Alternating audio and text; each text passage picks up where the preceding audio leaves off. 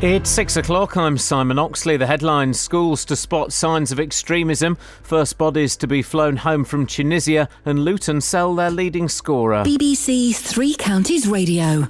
From today, schools in the three counties have a statutory duty to prevent students from being drawn into terrorism. Teachers and students will have training to spot the early signs of extremism. More from Jessica Cooper. The new rules under the Counter Terrorism and Security Act apply to all schools, including nurseries.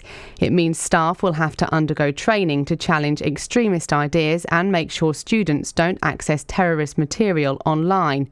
High Wycombe and Luton have been highlighted as two high priority areas. The first bodies of the British tourists who were killed in Tunisia will be flown home later today. Tributes have been paid to Chris Dyer from Watford, with fellow Watford supporters starting an online fund in his memory. Holiday firms Thomson and First Choice have confirmed 22 of the victims were their customers. Speaking at a press conference at Luton Airport last night, the company's managing director, Nick Longman, said their priority is the bereaved and injured. We have returned 4,000 customers to date on 25 flights.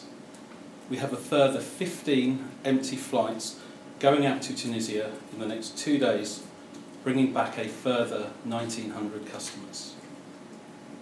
Any remaining customers are those who wish to remain in Tunisia. The long awaited report on expanding Britain's airports will be released this morning and is expected to recommend that a third runway be built at Heathrow, but is likely to say that proposals for a second runway at Gatwick are also credible, meaning the government will have the final decision.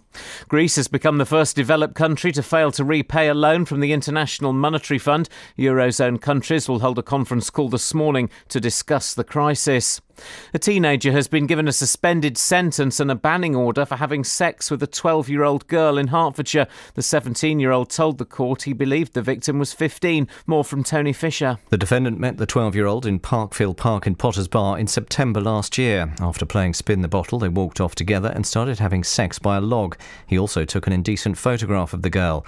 The defendant, who now lives in Suffolk, pleaded guilty to two counts of causing a child to engage in sexual activity and one of taking an indecent photo of a child. The judge gave him a nine month jail sentence, suspended for two years, and banned him for having unsupervised access to girls under 16 for five years. Temperatures in some parts of the UK are expected to reach 35 Celsius today, making it the warmest day for nearly 10 years. Health warnings have been issued, and train operators say services could be disrupted by rails becoming too hot. A number of operators are running a reduced service, including on the East Coast Main Line through Stevenage. In sport, Luton's leading scorer Mark Cullen has joined League One Blackpool for £180,000. Milton Keynes Dons goalkeeper David Martin has signed a new two year contract, and Hertfordshire based Aljaž Bedene has joined Andy Murray in the second round at Wimbledon. The Slovenian from Welwyn Garden City beat Radek Stepanek in five sets. The weather here, another hot and sunny day, but feeling humid, a maximum temperature 32 degrees Celsius, and you can get the latest news and sport online at bbc.co.uk slash three counties. By a log, classy. I mean, you know. I've just, um, I've just, um, I've just gone on to lastminute.com. Flights and uh, holidays in Tunisia are not as cheap as you would expect at the moment. I mean, it, it looks like the hotels are kind of cheap anyway. One is reduced from £29.80 to um, £20.86, but it, uh, you would have thought they'd be uh, offering you cash to go there. How much? Let me hang on. That, that's the uh, that's just the hotel. Let me see. Hang on a second. Hang on a second. Let me just see. Uh, let me just do flights and hotels. Hang on. That's uh, the, the, um, oh, I've got to wait. So, we're searching for flight and ho- hotel packages to Tunisia. Hang on, guys.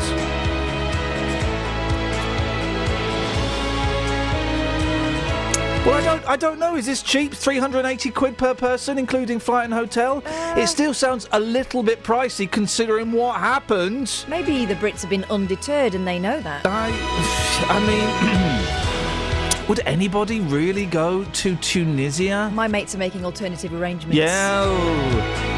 Well, I'm, I'm worried about going to Greece in August, you know. And that's just because I don't know if I'll be able to hire a car. You go to Tunisia. I don't want to. I don't want to say anything, but um, You might get blown up. I, I you know, I don't want to cause panic. Anyway, anyway. Across beds, Herts, and bucks. This is BBC Three Counties Radio. Okay, this is how the show. Now, I can't remember how to make this work, so we'll have a little. Let's just. This is how the show should have started on Friday, if somebody hadn't messed around with the um, the old records. Let me just hang on. Let me just see one of these faders. There we There go. it We should have started with a little bit of Mr. Merle Haggard, and we're going to start now.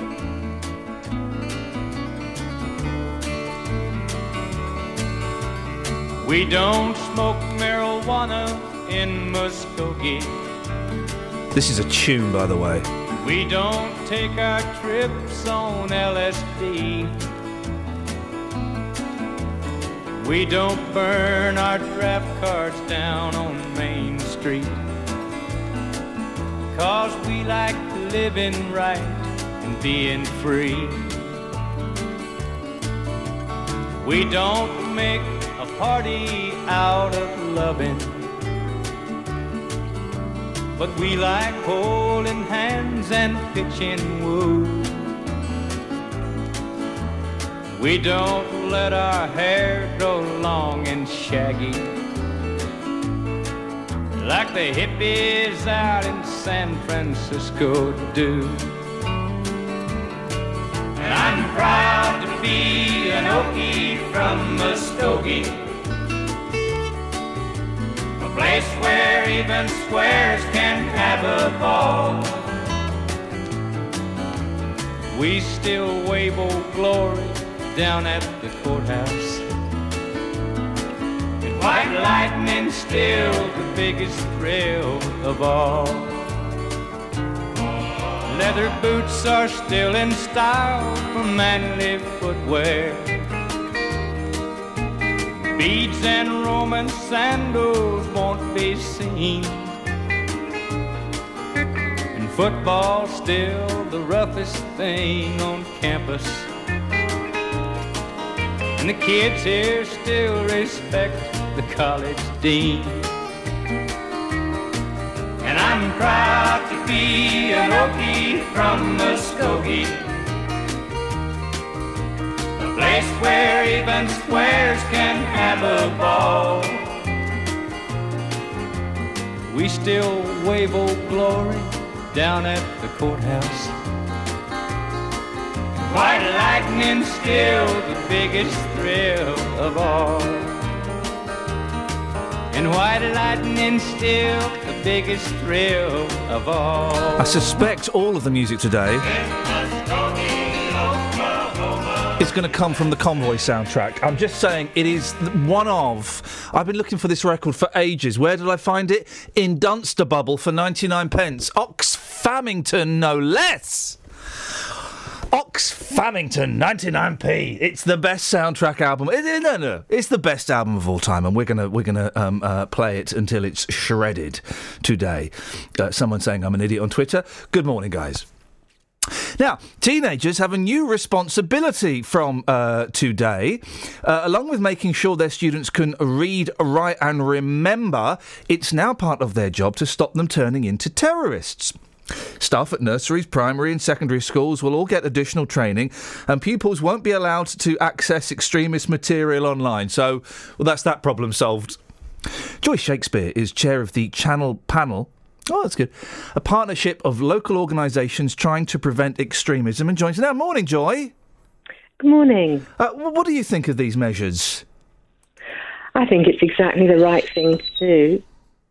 Um, the it's important that we protect our young people from being radicalised um, by people who want to wish them harm and us harm. So, well, how does this programme do that?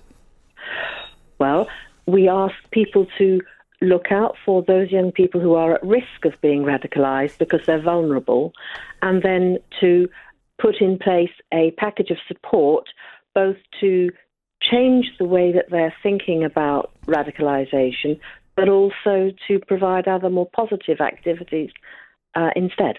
Uh, okay, two questions, two follow on questions from that. How do you recognise someone who's at risk, and what's the support mechanism that one puts in place to stop them uh, becoming a terrorist? Okay. It's like with um, child sexual exploitation, it's very difficult to recognise all of the signs because obviously young people do become isolated or withdrawn for lots of different reasons. But there are signs such as somebody who has recently changed their, their views or who has withdrawn from their normal friendship groups. That's called being a teenager, who- isn't it, though? Absolutely. This is why it's so difficult. But one other way is is what they're accessing online. And how do you know that? Ah, and that's why we're asking. That's why the government is asking schools, of course, to monitor what people do look at online. And how are schools? How are schools going to be able to do that? Because um, k- kids have, uh, young people have the internet in their pocket. Mm, I know, and, and that makes it very, very difficult. It makes it impossible, doesn't it? It, it, well, it does. It really does. So that's why we look out for other signs as well.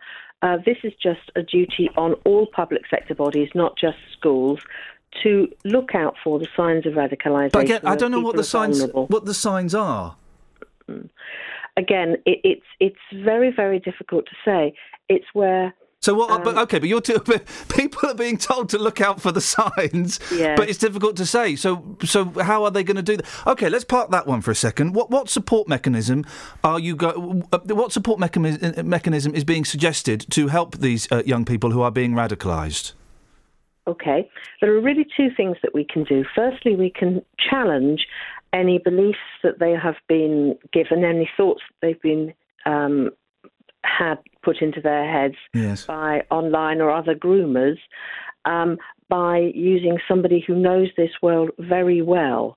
Um, now, if it, for example, was right wing extremism, we might use somebody um, who's already gone through a process of being involved in that sort of group or who knows it very well, who can challenge the beliefs that they're holding. If it's Islamists, we might use somebody um, who has a really detailed knowledge of Islam um, and can point out what a peaceful religion it is. Can I? I, can, I example. think I can hear. Hang on a second. I think I can hear the sound of straws being clutched at. This is this isn't going to work, is it? This is this isn't going to work because if, if there is somebody who is um, uh, being radicalised, and I'll be honest, I don't actually know what that term means. It's a term that gets bandied around, and I don't think I don't have a definition for it. Um, anybody that approaches them with an alternative view is the enemy, and of course you'd say that because you're the enemy. Mm. What we found actually is not that at all, because we're catching people, not just young people, but all people, before it gets too serious. Um, obviously, that's important to catch it at the right time, but to put in a different message, a different alternative. And we find that quite often people can then change their mind. What's the success rate? Well, I can't give you any case studies, Exactly. I can't give you any numbers, but what I can say is that I have known a number of successful cases. Now, when you say successful, what, for, for, what, what, what have they gone from to in, in terms of their thinking? They've gone from a belief in um, a very extreme and potentially violent uh, response to the problems of the world, which might have involved them in, in taking illegal action in terrorism, to a, a, a still a belief in that way of of thinking, for example, a faith or, or a belief, but not going down a violent pathway anymore, which is all we want to do. We don't want to change people's minds about faith. What we want to do is stop them committing illegal acts. And we can that bit you can challenge. You can point out Yeah. what's the yeah, you can, for example. I'm not buying it, Joy. I'm not buying it. I tell you why I'm not buying it, Joy, because um, th- uh, you know, I'm I'm assuming from your voice. Uh, correct me if I'm wrong. White, middle class, kind of a similar age to me. What do we know about 14, 15, 16 year old uh, kids, let alone Islamic kids, but that are de- disaffected by um, society, feel there is no future for them, feel angry with um, with the government for ignoring them, feel marginalised, feel um, uh, excluded, feel that there is no hope. But then there's somebody online at the other end of a of a website or a chat room that uh, is promising to love me and protect me and will look after me, and uh, that if I die, wow, they're going to give me 70 virgins. What hope have we got against that? We haven't got any hope against that. Maybe with a few, but with the majority of people, we don't stand a chance. Well, as we know, and you're right about me, by the way, but as we so. know, yeah, as, as we know, the vast majority of people don't go down that route. It's a very, very tiny minority. Yeah. Yeah. Um, so we are looking at some people who may flirt with that as a thought, and that's what we want to stop. We Okay. get people get drawn in, just like with um, sex, sexual exploitation of children, which is a very current topic here in in this area, isn't it? Here's the thing, right? I remember um, being at school, 14, 15, and we had a copper coming in telling us about the dangers dangers of drugs, right? And he brought in drugs. Now, the kids that were never going to take drugs sat there all wrapped and in attention going, oh gosh, look, that's what an ecstasy looks like. That is what a weed looks like. I'm never going to do that. All the kids that were taking drugs or were uh, always going to take drugs went, yeah, wicked. That's what pills look like. It doesn't change their mind. Mm.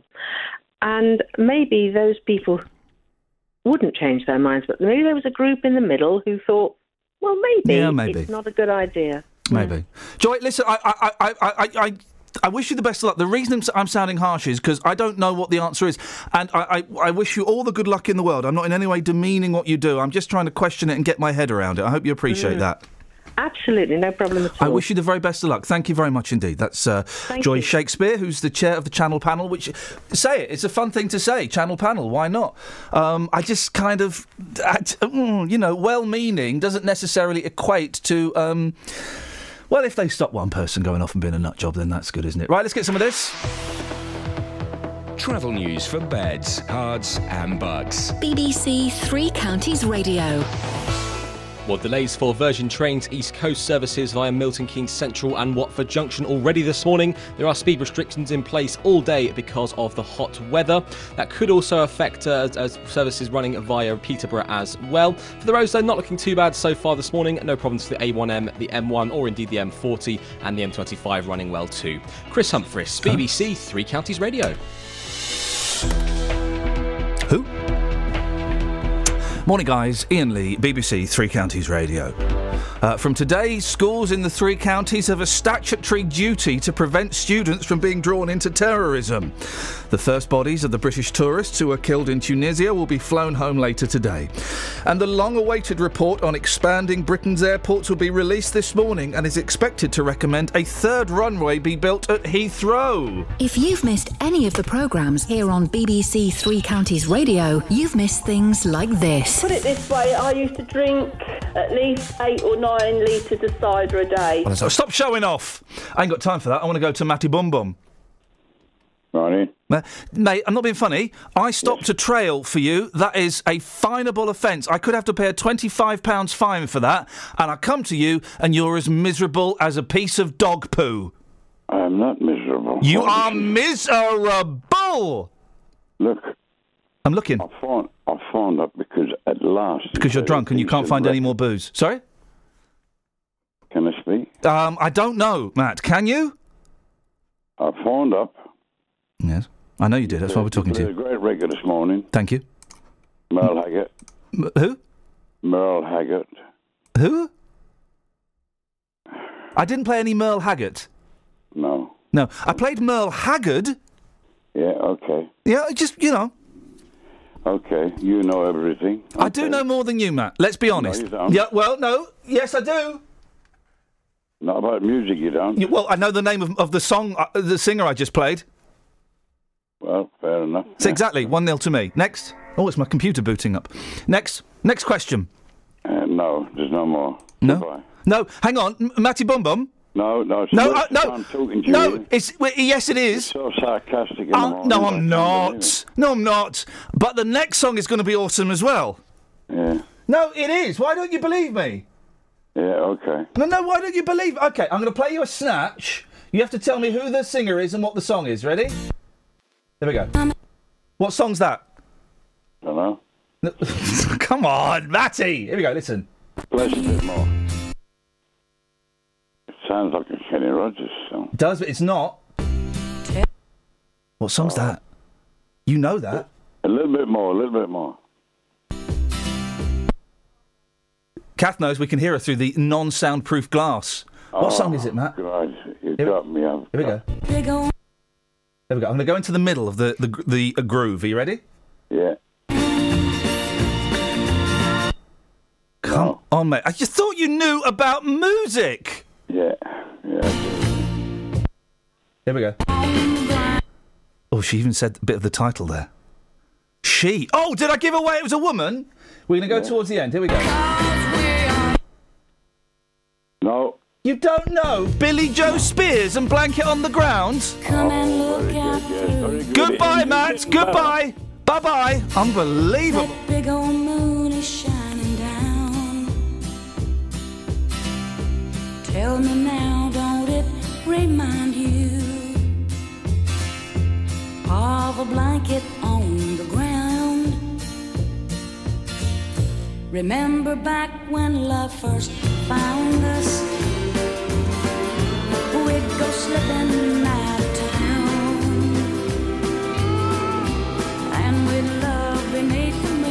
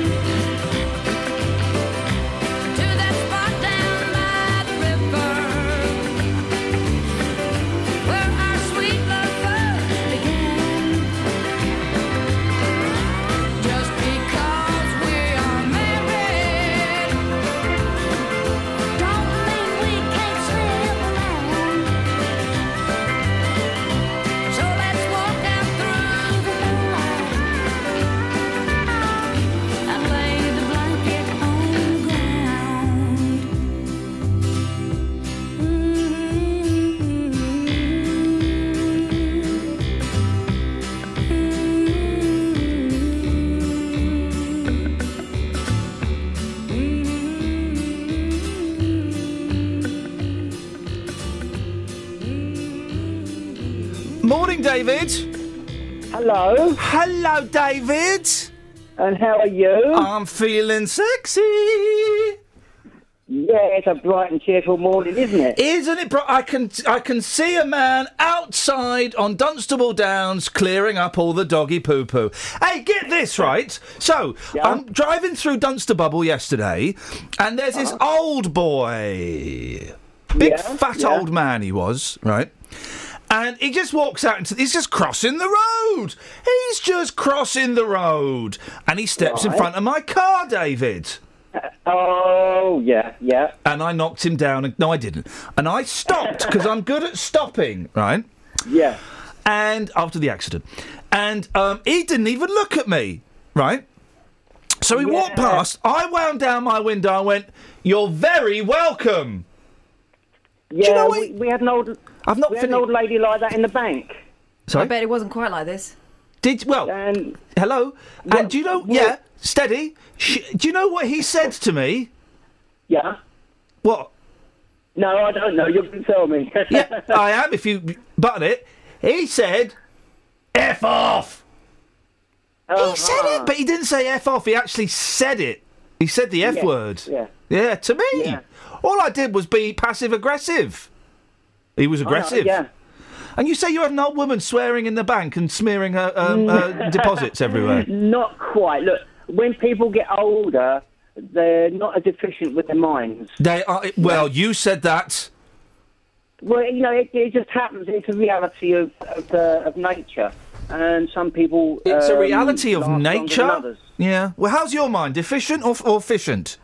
Oh, I'm down to about ninety percent. Gosh. This old lady in um, this lady in the bank. Yes. Uh, she was probably around about eighty, Yes. and she just walked past the queue and went straight up to the But, teller. well, but in fairness, she probably hasn't got much time to get that money out. Yeah, yeah. Well, the, the chap in front of me says, "Did you see that?" Yeah. I says, "Yeah, but you, don't you realise she's only running on fifty percent?" There we go. You see. Well, David, it's a great call, mate. Hey, um, do you know that earlier one? Uh, the, the show you said about previously. The what? The show you talk, the show before yours. You, you said about he was. Uh, Oh, Wally Webb was naughty. cheating. He was cheating. Which singer turned down a million pounds to play the part of Eva Peron in the film Evita? Well, it was Madonna. Yeah. Hang on, but she did the part, yeah, but she turned down a million pounds. Cheat. Well, that's the answer I actually gave. I couldn't remember it was so long ago whether she actually did it or turned it down. Boy, oh boy, she did it, didn't she? On both counts. Hanky, uh, hanky spanky. Yeah. Thanks for calling. A teenager's been placed on the sex offenders register for five years after admitting having sex with a 12 year old girl in Hertfordshire. The incident happened in a park near a log after a group of kids played spin the bottle. The 17 year old told the court that he and his friends were told the victim was 15. The judge accepted, accepted the girl had appeared to consent. Catherine, what are the details of this case, please? Well, I don't want to go into too much detail. You're going to have to get closer to that microphone, please. because we already know about the log. The uh, uh, this happened on September the seventh last year when the defendant was living in South Mimms. Yep. Um, the youth was with two other friends when he met the twelve-year-old and her friends in Parkfield Park, where they played spin the bottle. I'm Mm. sure you're familiar with it. Nope. Prosecutor Anne Evans told the court they walked off together, and that's when it happened. Um, the girl complained that it hurt. He stopped, but then he took a photograph of her in a compromising position. The defendant now lives in Suffolk. He accepts he had no one to blame but himself and pleaded guilty to two counts of causing a child to engage in sexual activity and one of taking an indecent photo. Uh, what sentence was given?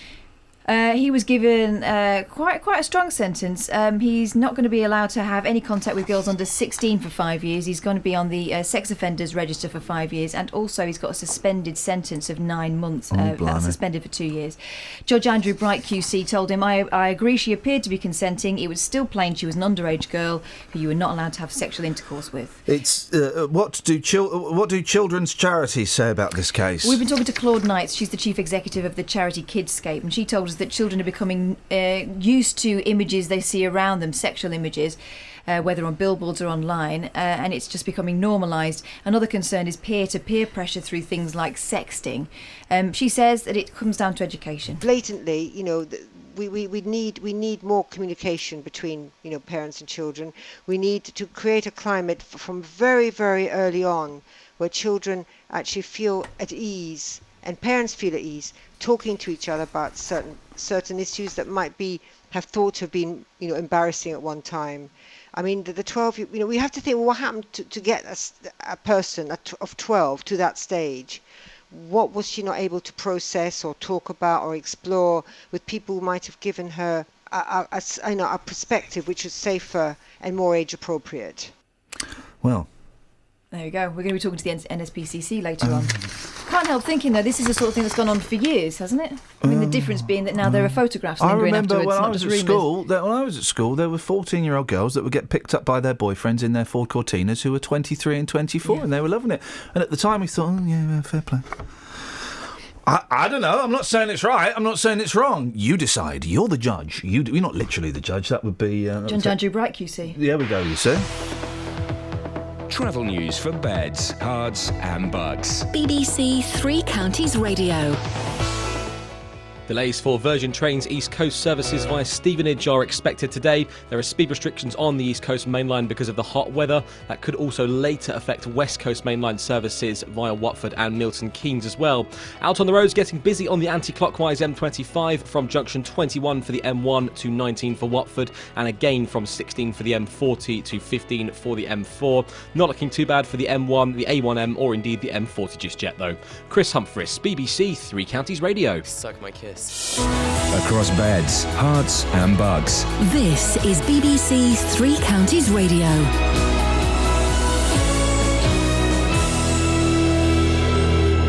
It's 6:30. I'm Simon Oxley. From today, schools have a statutory duty to prevent students from being drawn into terrorism. High Wycombe and Luton have been highlighted as two high priority areas.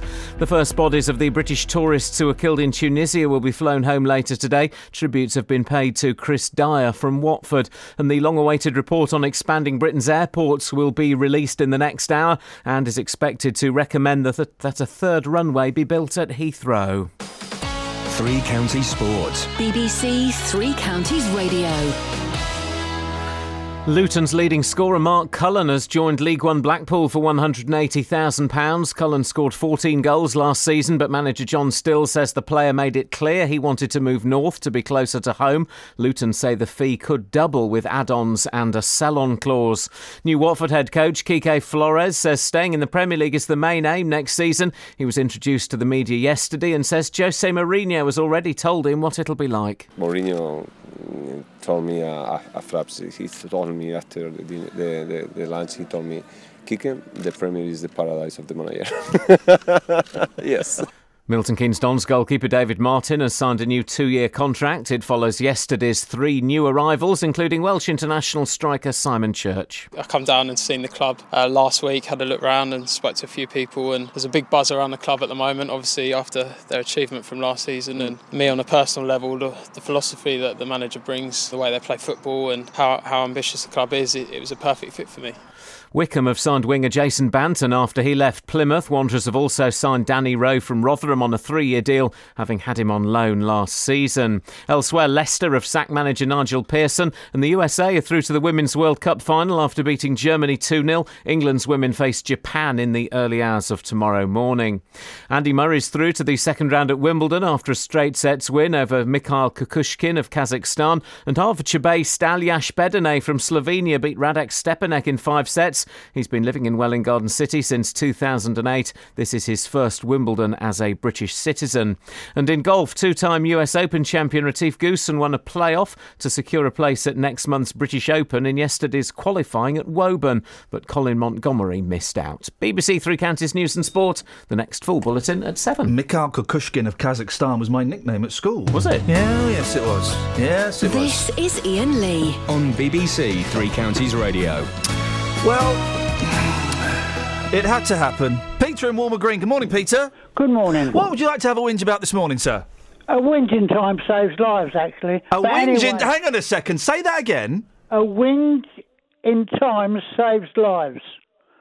You, well, do you know what? That's an excellent philosophy that I shall carry with me to the grave. Good. Thank you. It's Uh, going to go on what my I was gravestone. going to say was, Yes. underage sex is rape. Whichever way you put Blimey. it. Hang on a second. We've, we've gone from the light to the dark in just the space of a nano. want- now we don't want to go from a sleazy country to a slutty country, so it should be considered right if it's underage sex. Clip that, but I'll never play it on the radio. That's that's my ringtone. We don't want to go from a sleazy country to a slutty country. I think it may be too late. I don't know if you've seen the. Uh, there's a program called the Jeremy Kyle Show. Have you seen that? No, well, I don't watch that. Well- I've seen I've seen a tiny piece of it, and I thought myself, I think they're making a film of it. that, Actually, thank you. yeah. Uh, well, I, I, I, well, yeah, yes, it is. It, well, okay, yes, it's I against. get, I get you as a person who all of a sudden she, he finds something that's very serious, Yes. and you, you pick up on it, and you really give a good interview. Who does? But you do. Hang on, you pay. When when you you paying me a compliment, Peter? Oh, that's absolute compliment. Hey, flip it! This is a guy who left us for a few months to go and listen to uh, Radio Four. Well, oh, I my, my, if I listen too long, my brain turns to mush.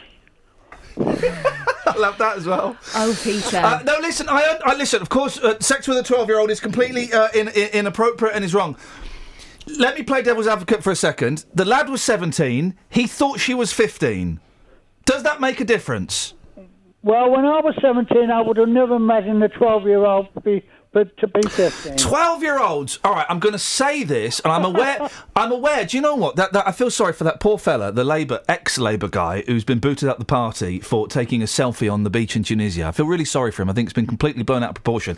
And I was thinking about this yesterday, thinking, do you know what? Th- that's going to happen to me at some point, very, very soon. I'm going to get hoisted by my own petard at some Well, point. You was just talking This- to a you were just talking to, a gentleman about an old lady in a bank. Swallowed a fly. I don't know why she swallowed a fly. Well, you know, were saying how old she was, and she was only fifty percent there. yeah, he said but that. You're but you're over fifty percent there already. Thank you.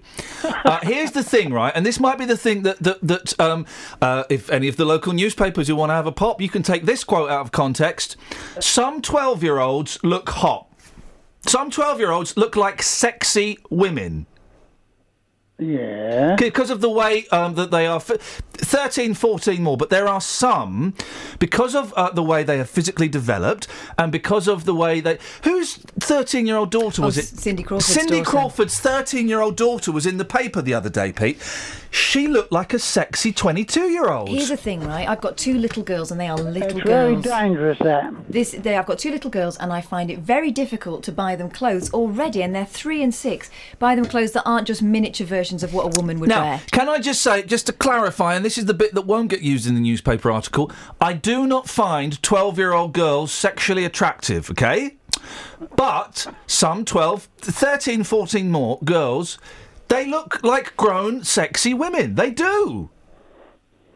Not quite sure where I'm going with that point now. I got so um, uh, uh, into uh, uh, um, that it's to go at hard to tell. it's hard to tell It's hard to- they are. Now that is in no way a justification of, of what has happened, and I, you know, my, my wife is five years younger than me, and that makes me uncomfortable. You know, I, I couldn't, you wouldn't want to go any younger than that. But uh, it is it, it, a seventeen-year-old might find it even harder to distinguish.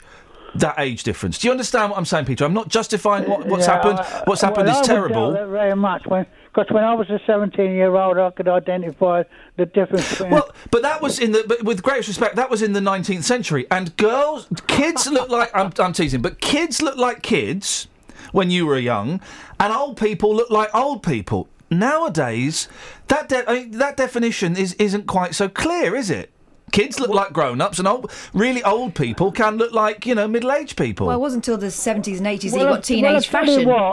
what, in, in, in the 17th century, as you're saying, there must have been a hell of a lot of decency because there's a hell of a lot of decency where I No, hang on a from. minute. In, hang on. Actually, in the early, in the Victorian era, wasn't it all right to have sex with thirteen-year-olds?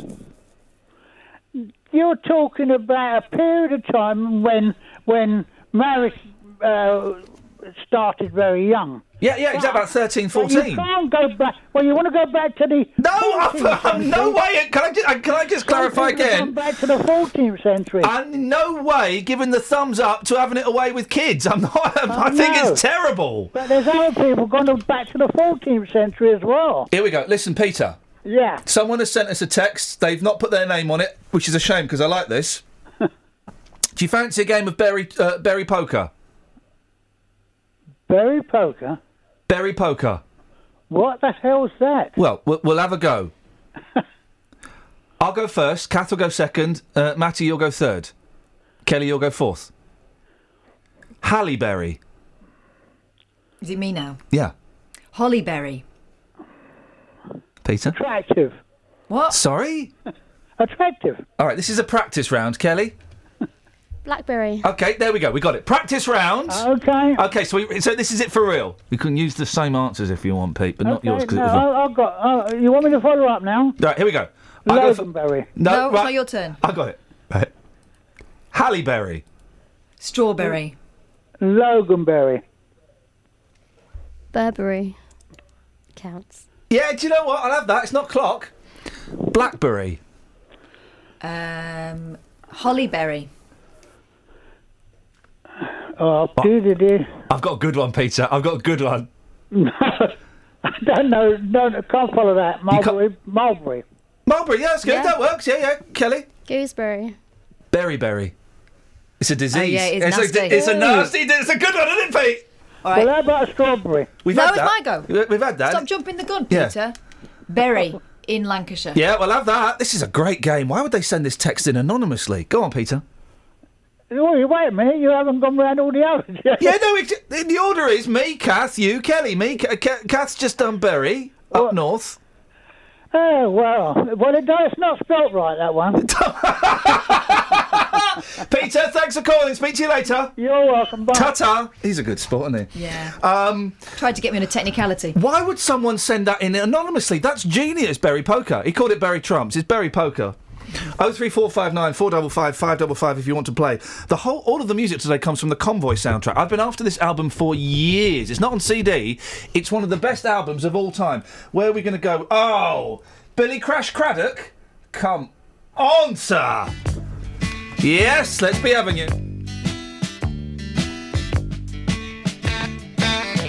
Gather round, I'm gonna tell a story that I hope will teach a lesson to you all.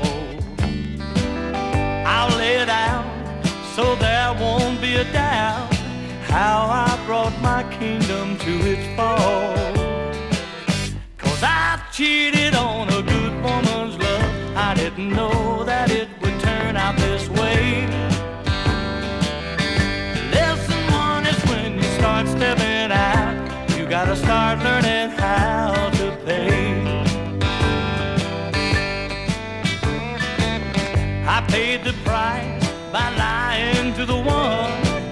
inside I knew I needed more. I lied and then I went and lied again. Now in my dreams I'm haunted by these ghosts. Cause I cheated on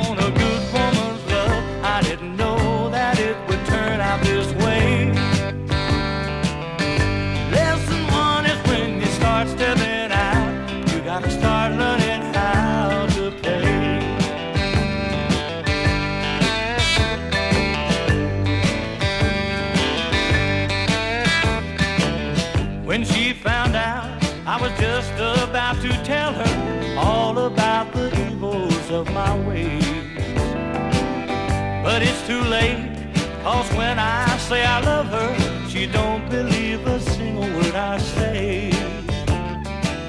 Cause I've cheated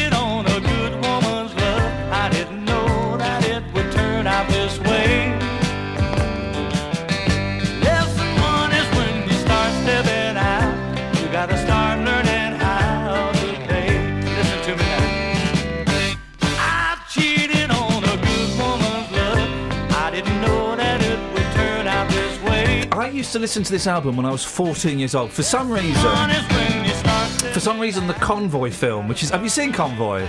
No, I've heard Oh, of it's it. Such a good film, man. It's Kris Kristofferson and Ali MacGraw and um, Ernest Borgnine as Dirty Lyle. Oh man, what what he does to um, to Pigpen? Oh, it's outrageous. No, it's not Pigpen. Who's the Who's the black fella that um, um, he's in the, the jazz singer with Neil Diamond? What's his character? Spider Mike. Spider Mike. Oh, he beat Spider Mike up. Oh, nasty. 17 It's directed by. Here's the thing: directed by Sam Peckinpah, who did a lot of nasty films. It's a great film, Convoy. In fact, I'm going to dig it out this afternoon. And wh- whereas all you know, when I, all my peers and contemporaries were listening to, oh, I don't know, like hip bands at the in the 80s. What, Mel and Kim? Yeah, that stuff. 14 year old me was listening to this. Of course I he feel, was. I feel sorry for me. I feel sorry for me, Pete. Good morning. Good morning, Pete. You want to play Berry Poker? Yeah. Okay. Go. Well, well, well, well. Hang on a second. It's, it's, it doesn't matter. You got two for us. You have got to be in the game. You have got to be in it to win it. We start again. We start. What's my stomach? We start. Okay. We start with me.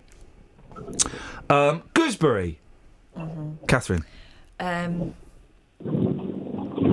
uh, Is, is she out? hang on, no. Can I have some thinking music? Um, no, no, no. You can't. you Um, can't. I'm afraid it's really difficult to give you thinking music Okay. in this place. Okay. Uh, um, um, Guys, anything? Um, uh, wait. three. Uh, wait. Two. Blueberry muffin. You can have that one. Uh, Pete. Mary Berry. Oh! Celebrate good times. Come on. Kelly Betts. I'm on the phone to Matt. Oh, how convenient. How convenient. One. Yeah, go on then. Hang on, Matt.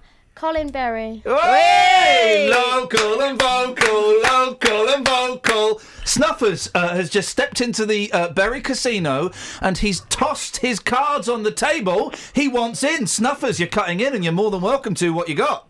Uh, what was the, what was the one that you just said? Because I was on the phone, I didn't hear you. It doesn't matter, mate. You, uh, you, you, you've walked in the casino late. We're, we're being brave and bold enough to let you play. Uh, Goji Berry. Oh. Oh, okay. I've got what my term. Nick Berry. Thank you very Oh, much beautiful, indeed. 80s. Ca- Catherine. Acai berry. Oh, yeah, I love that. It's good for your bowels, isn't it? Cleans out your bum. Uh, Pete. My last one and the best one. Jack Berry. Are you folding now, Pete? Are you walking away from the table? Uh, no, go on, I'll keep on then. All right. Kelly Betts. Blueberry. We've done that one. When?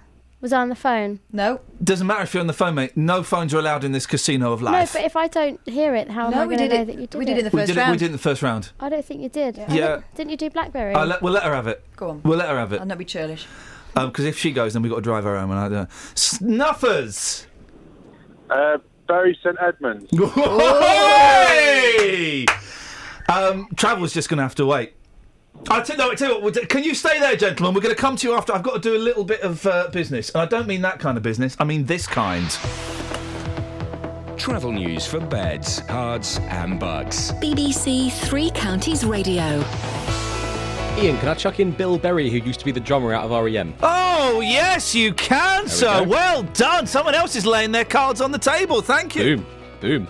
Right, the railways. We could see some delays for Virgin Trains East Coast services via Stevenage today. There are speed restrictions in place because it's so hot, of course, and uh, fewer trains running up to Leeds if you were planning on going that way. That could later also affect West Coast mainline trains running via Watford and Milton Keynes. Out on the roads, getting heavy on the M1 going south from junction 10 for the Luton Airport Spur Road through to 9 for Redbourn. The A1's also queuing going south towards London from the Holiday Inn roundabout through to Stirling Corner, and heavy on the anti clockwise side of the M25. Firstly, from the M1 at 21 to Watford at junction 19, then again from Maple Cross at 17 to the M4 at 15. Chris Humphreys, BBC Three Counties Radio. Chris, it's a real, it's a pleasure to be playing with a player, so It really is. It I'm really is. Thank you. Um, uh, have we got, uh, yeah. Do you know what? I, I, let, okay, news, news, news. Let's go straight to the weather. I'm having too much fun playing this. Herts, and bucks weather. BBC Three Counties Radio. After a really hot and humid night last night, we're in for another hot and humid day. Now, yesterday was the warmest day of the year so far. Today is up to be the warmest yet. So, even hotter, I'm afraid. I'm not afraid, actually. I'm just going to say it's going to be hotter. Don't be afraid. You're the Well, you, you don't, you're not responsible for the weather. You just tell us. It's kind of like I'm apologising for it, and Nah, I, that's why I get in there. corrected myself. That's why I corrected myself. Stand anyway, proud. it's go- it's going to be hot and humid, lots of sunshine or sunny spells. There is more cloud, but despite this additional cloud today, it's still going to see 32 Celsius as a maximum temperature, so very warm indeed. Sunsets are 21, 24, some late sunshine this evening, another very muggy night. Temperatures probably not dropping too far down past 20 Celsius, 17 perhaps in the countryside where it is a bit cooler. Sunrises at 0447, nice start, but then we've got some showers moving in, some quite heavy thundery ones for a time moving eastwards. Behind it, the air's a bit fresher, still going to be nice and warm. We're looking at a maximum for Thursday of 26 Celsius, but it's just, but it will feel a little bit cooler. That's your forecast. Suck my kiss. We're playing. Um, sorry. Oh, let's see. I'll do that. So we're playing uh, Berry Poker. Okay, uh, it's me. It's Catherine. Um, we've got. Uh, who we got. We have got Pedigree Pete. Morning, Pete. Morning. We got Snuffers. You still there, Snuffers? Yep. Okay. Okay. And we have got Kelly Betts out there. Morning, Kelly. Player. Okay. So my turn. Sainsbury's. Hey, come very on! good. Catherine. The funkiest kind of headgear. Yeah. Raspberry No, beret. Chew on that. Uh, uh, Pete, your turn. I'm going to go for Bury Park. Oh, local and vocal, and let's be honest, a little bit controversial at times. Uh, Kelly Betts. My local. Berry Tap. Oh, is that a pub? Yes. Oh. Why not? Snuffers. Um, Pillsbury Doughboy. Pillsbury. Yeah, I'm going to give him that. I'm going to give him that. Eh, By the way, it was Tony who started this game. Thank you, Tony. And I'm going to say this. this might be a little bit like clock. Oh. I've got one of those. Library. you can't. No, you can't have that. Oh, All I right. love it. All right. Um, okay, so picture the scene. right? It's the 1980s. You weren't born, Kelly. The world was a more peaceful place. Um, school holidays. Yeah, they show some wicked TV program on uh, in the morning on BBC One, sometimes BBC Two, in the school holidays. They show the monkeys, for example. They'd also show something where the theme tune went a little bit like this. Thanks for the good times and the time and the good times together. What's that? What shows that? No idea. Huckleberry Finn and Oh, Friends. yes. Boom. Okay. Your your turn. Picture the scene. Yeah. You're on some sort of You've got to get close to that mic You're on some sort of military boat. Yeah. You've got the body of a dictator. He's controversial. Yeah. You can't take him back to land. What do you give him? Yeah. A burial at sea. Hey, a burial. Pete, it's over to you. I'm stupid. You caught me out on everything. Are you out? By the sounds of it, yeah, I am. Leave, please leave. Uh, uh, Snuffers, turn your radio off, mate. Because it's uh, sounding a little bit psychedelic. He's gone. Peter's gone. He's out. He's been. The bouncers have picked him up and chucked him out of the uh, the casino. Kelly Betts. I need some help. You got. I tell you what, you can have is. Um, hang on a second. You can have. Don't worry. We're going to give you a little bit of thinking time, Because that's that's that's kind of like what we what, what we like to do. We like to help people. Um, so let me just find the uh, the old thinking music. Um, I love Big Bum. there we go. Okay, picture the scene. Yes. There's a man Yeah. with a speech impediment. Uh, no. Okay. Now let's go. No, let's go with it. And I think you're going to be leaving the club very very soon. Yes. um, he can only pronounce B's at the start of every word. Oh. So he'll say something like, Best by Berry very good baby. You're out of the game, Kelly Why? Betts. Because that's rubbish. I know. It's what I've Snuffers, your turn. Elderberry. Beautiful. I love that. Oh, hang on a second. Woo, woo. Who's this sexy lady that's walking into the casino wearing a very low cut dress? Hi, what's your name, sexy lady? Is it Kate? Oh, hang on a second. Where is Kate? Oh, she's not. Kate! Oh, where's she gone? Oh, she's disappeared. Where is she? I've put her on. Uh, where is she, Kelly Oh, Betts? that's weather, sorry. Oh, is that weather? Okay, fine. Well, okay, well, still a sexy lady. Right, my turn. Picture the scene, and this is a true story. Okay, this is a true story. Um, a long time ago, you used to be able to go to HMV, buy CDs, take them, and then take them back. Well- and get the money back. Brrrap. Okay, it's it was the, It was illegal. It was illegal. It's the, it's the, it was the old-fashioned version of the Pirate Bay. It was called your, called your mum's hi-fi. And one album I bought, and it was a very expensive album, very expensive. And I bought it, and I, I, I play it. I didn't like it. I taped two songs from it. I taped the hit and another song. I took the uh, CD back to HMV. I said, "Oh, I've already got this. My my mum bought it for me for my birthday. I've got two copies. Not a problem, sir. Here's your money back." And as I walked out, I was singing the song. Went a little bit like this. I day for you. Did you have to let it linger? Did you have to? Did you have to? We are the Cranberries. I stole that off a boyfriend. Yeah, rubbish, rubbish band. The He's Cranberries. Your not having it turn. Your turn. Okay. Yeah. Picture the scene. Yeah.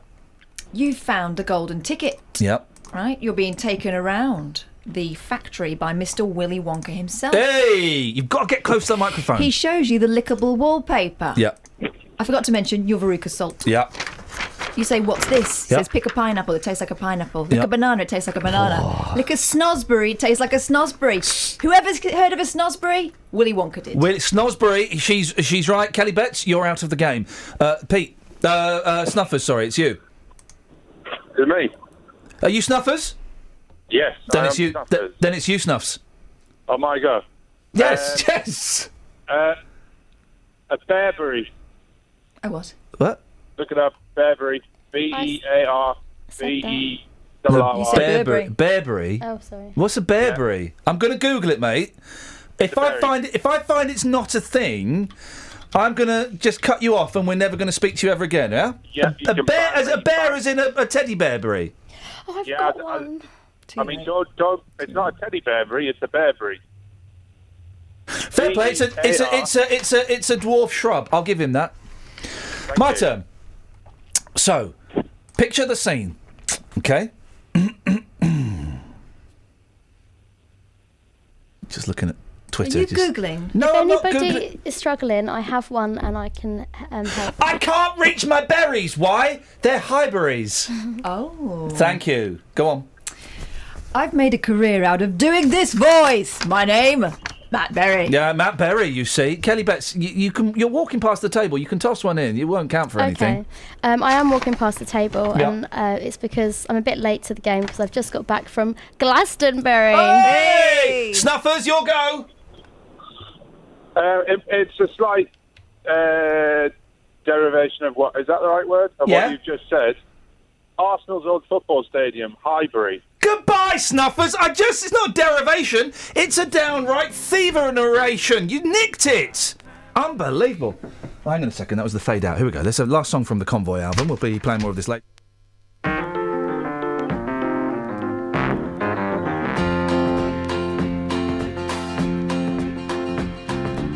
He met her in a honky tonk, singing country songs that he wrote. She sat at a table, listening to his music and drinking coke. Well, he sat down beside her and said, Honey, what's your name? She said, I like your music, sir. Fooling around, certainly not my game. When the small talk was over, the cowboy drank his beer, took her home. Lust on his mind in the bedroom, he had her all alone. And when the night was over, the cowboy shook his head.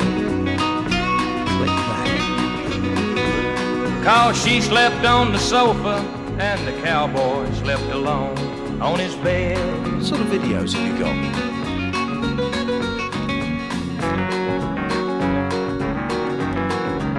Suck my kiss. Dad pop. Where did that idea come from? Um, it came from my, my brain. I think that is a ridiculous idea. She still sees the cowboy on country shows and sometimes on TV. He phones her up and talks to her long distance from wherever he might be. He'll ask her how she's doing. She'll reply by saying, Oh, just fine. And the moral of this story is cowboys don't get lucky all the time. And the moral of this story is cowboys don't get lucky all the time. Oh man, I'm digging out my Convoy DVD this evening. Travel news for beds, cards, and Bucks. BBC Three Counties Radio.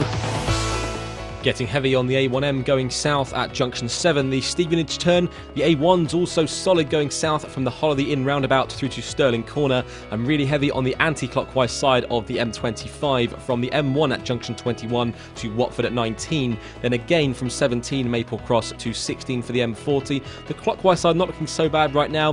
For the railways, Virgin Trains East Coast services running via Stevenage are being disrupted today. There are fewer trains running up to Leeds. Other services may also be delayed. There are speed restrictions in place because of the hot weather today. Chris Humphreys, BBC Three Counties Radio. Thank you, Chris. Oh three four five nine four double five five double five.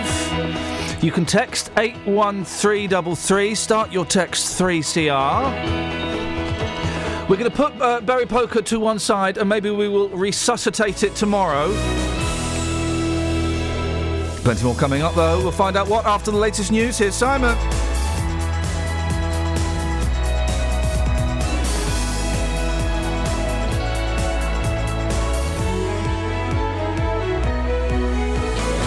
Local and vocal across beds, Herts, and bucks. This is BBC Three Counties Radio.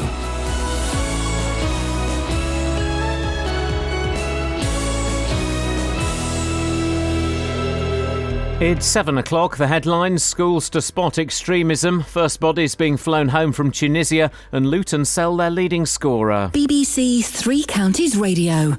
From today, schools have a statutory duty to prevent students from being drawn into terrorism. Teachers and students will have training to spot the early signs of extremism. More from Jessica Cooper. The new rules under the Counter-Terrorism and Security Act apply to all schools, including nurseries. It means staff will have to undergo training to challenge extremist ideas and make sure students don't access terrorist material online. High Wycombe and Luton have been highlighted as two high priority areas. The first bodies of the British tourists who were killed in Tunisia will be flown home later today. Tributes have been paid to Chris Dyer from Watford, with fellow Watford supporters starting an online fund in his memory. Luton based holiday firms Thomson and First Choice has, have confirmed 22 of the victims were their customers. The company's managing director, Nick Longman, gave a press conference at Luton Airport last night. Over the coming days, our priority remains to care for the bereaved, the injured, and to bring all those who wish to return home on our additional flights. We have returned 4,000 customers to date on 25 flights. We have a further 15 empty flights going out to Tunisia in the next two days, bringing back a further 1,900 customers.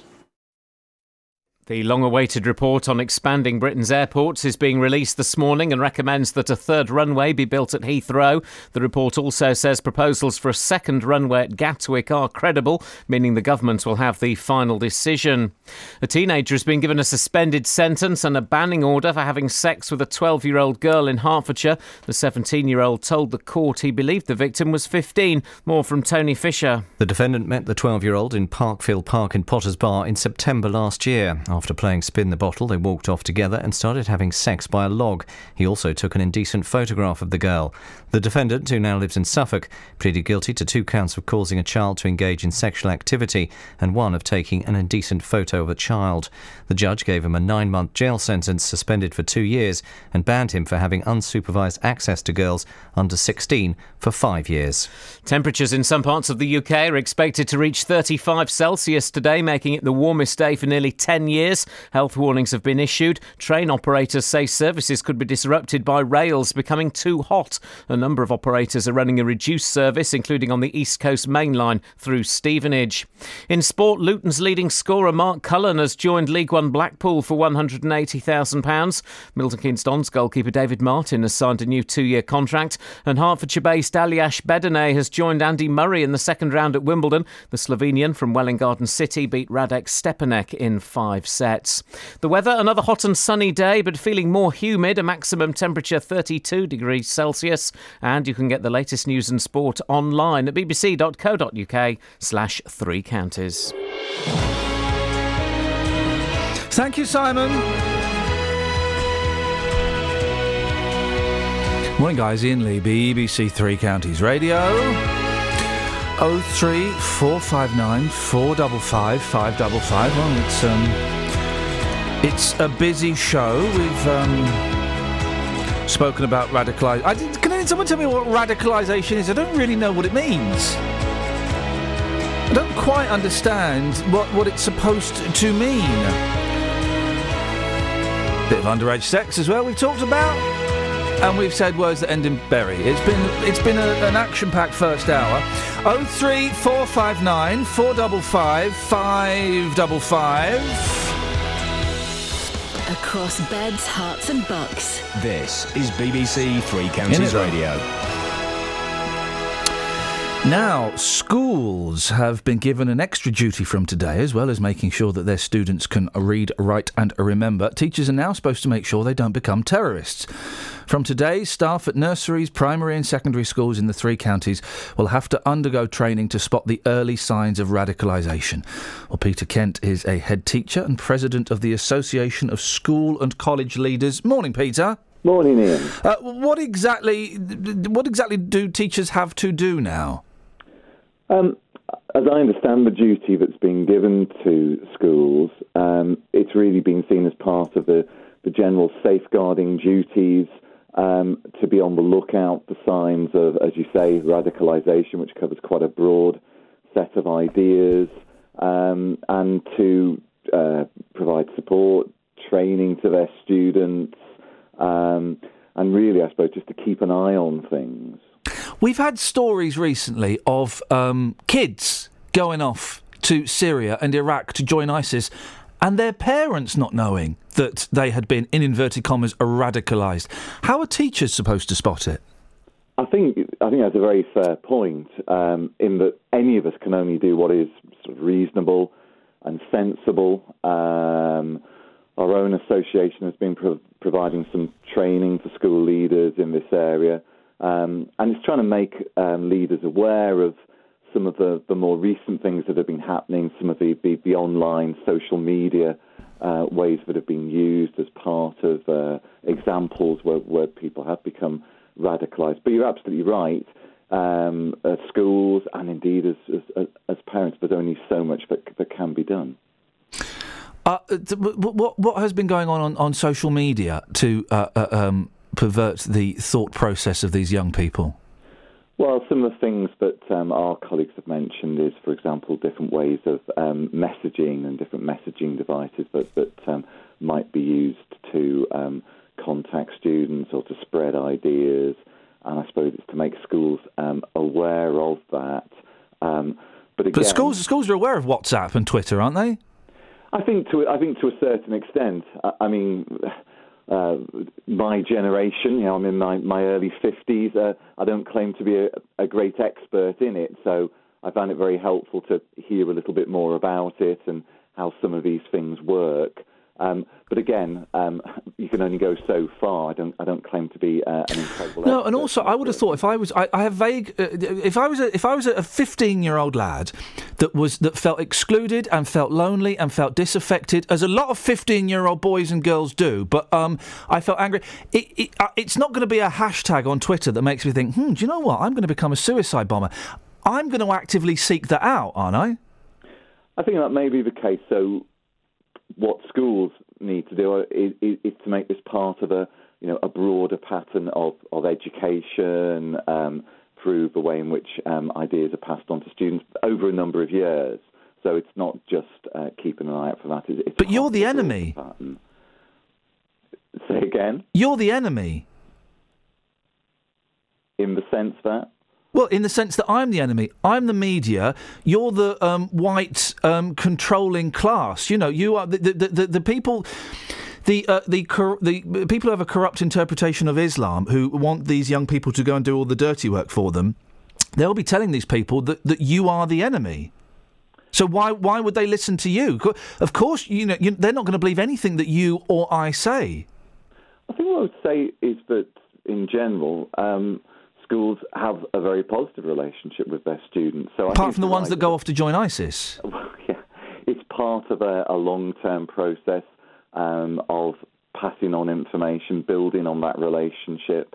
Um, but I would say um, there is a good chance that, that schools can at least exercise um, a positive influence. But you're right to suggest that none of us has got a magic wand, but we've all um, got a responsibility, a duty to try and steer our students in the right direction. Oh, of course, just and that's- parents, just as parents. Yeah, yeah, of course, and that's why you know the, the, the best schools and the best teachers. Um, it's not just learning, you know, about Shakespeare and how to read. It's it's also you you would hope would provide um, a decent moral compass. Are you optimistic, Peter, that this uh, initiative will have any impact whatsoever? I think I'd build on what you've just said, Iain. Um, I think it's something actually that schools have always sought to do. Mm. Um, now, it's important to understand how things have moved on, uh, how technology is being used, and some of these other things, so that you can carry on doing actually what, as you say, schools have always sought to do, and it's always been part of the, the broader education. So, in that sense, I am optimistic. It's that you can't just have an, an instant solution No. but it's all part schools, parents, and society working together. Won't work in isolation, but work together. Yes, there is a chance. All right. Peter, thanks for, uh, thanks for your time. I really appreciate it. Thank you. Thank you very much indeed. Peter Kent, head teacher, president of the Association of School and Co- uh, College Leaders. I just kind of hear, I hear straws being clutched. I just, it sounds like, hey, we're doing something. Um, uh, 03459 455 555 or Sufyan Sadiq is a teacher in Luton who runs the Discover Islam Centre and has been lobbying against this bill. What's your beef, Sufyan? Well, uh, really, I've listened to what Peter has to say, and I, think Peter has a very simplistic view of what this uh, legislation is actually asking teachers to do. Uh, the, the bill is actually putting teachers in a position where they can actually be prosecuted. We're responsible for a huge amount of things, getting them becoming more employable, their English, their maths, all aspects of their education. And now we're also responsible for the fact that, you know what, we need to start policing their thoughts. We need to be uh, part of this government agenda for some of these draconian measures. Some of the stuff that can, can't actually really be legislated or implemented in the way that the government has actually set itself out. In what way policing their thoughts? Well, if a young person, we, we've we've got such a rich uh, education system that for years we've been encouraging young people to think out of the box. We've been encouraging young people to challenge ideas, to discuss. Oh, I'd encourage young people to stop using the phrase thinking out of the box, but go on. Yeah, Batters, you're right in that one. But what it. we should, what we shouldn't be doing is that in a position now that, that we've got people that, and a lot of practitioners with very little training and very little understanding of either Islam or the whole concept of radicalization were through some hatched up governmental uh, training program and now are going to be in a position that if a young person comes back and they've come back from uh, a, trip to for, to uh, pilgrimage and they've decided to wear the hijab or something they the teacher will now think okay I need to report Uh, uh, but, it's not. But you're, saying as though it's an attack on Islam. It's it, it, it's not. It's an attack on terrorism, isn't it? Sufyan, have we lost uh, Sufyan? Do you want to try and get him back? See if we can get him back, as he seems to have disappeared. Um, uh, oh three four five nine four double five five double five. I don't. I don't. Uh, well, hopefully, we'll investigate Sufyan's um, um, uh, uh, disappointment with it. I don't think it'll work.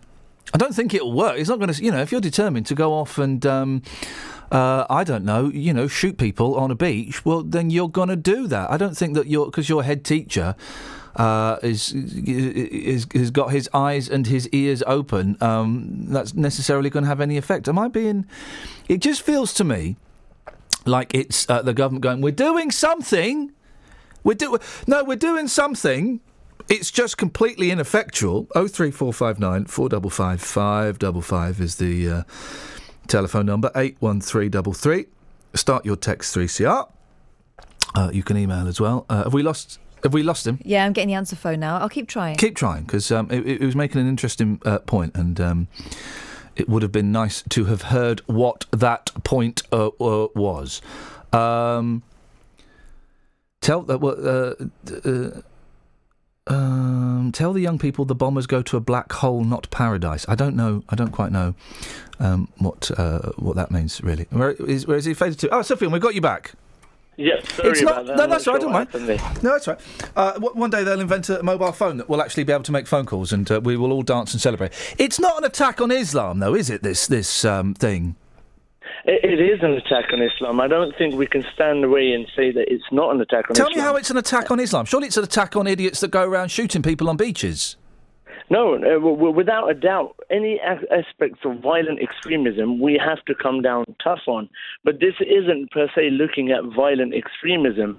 This is also looking at the fact that we are no longer giving young people the opportunity to talk about things and uh, discuss things within an education setting, which we, the best way to actually tackle this whole ideology of extremism is to actually use schools and places like that to put across what real British But, values but explain. are. Well, no, well, hang on, Sophia. What the hell are real British values? What does that mean? That's No, one of the. and- and- Don't and- start and spouting nonsense. Then, uh, and, and that is exactly uh, the, the challenging part here. Everyone's talking about British values. I'm not Uh, because it's a meaningless phrase. It's a, it's a meaningless phrase. But yeah, but to to you it might be, and to me it's probably absolutely totally ambiguous as to what it is. But you just said it. Looking, if, yeah, but if you're looking at the CCS bill, that's what it's talking about. It's talking about instilling British values in young people. But why is it an attack on Islam? Because it is not. It's not. It, it, it, the bill does look in one particular religion. is targeting Oh, people, you- but do you- from one particular background. Do you know why? Because yes, there's an I- issue with extremism. Yeah, that's not, that's I'm, I'm, I'm that's putting, it's I'm not putting my specifically. It's I'm not putting my specifically head in the sand dealing. Well, no, you are a little bit, with the greatest respect. It's specifically dealing. I mean, I think it's ineffectual, but it's not an attack on Islam. It's specifically dealing with Islamic extremism. So, hey, guess what? It's going to focus on Islam. It's not an attack on Islam. It's an attack on nut jobs.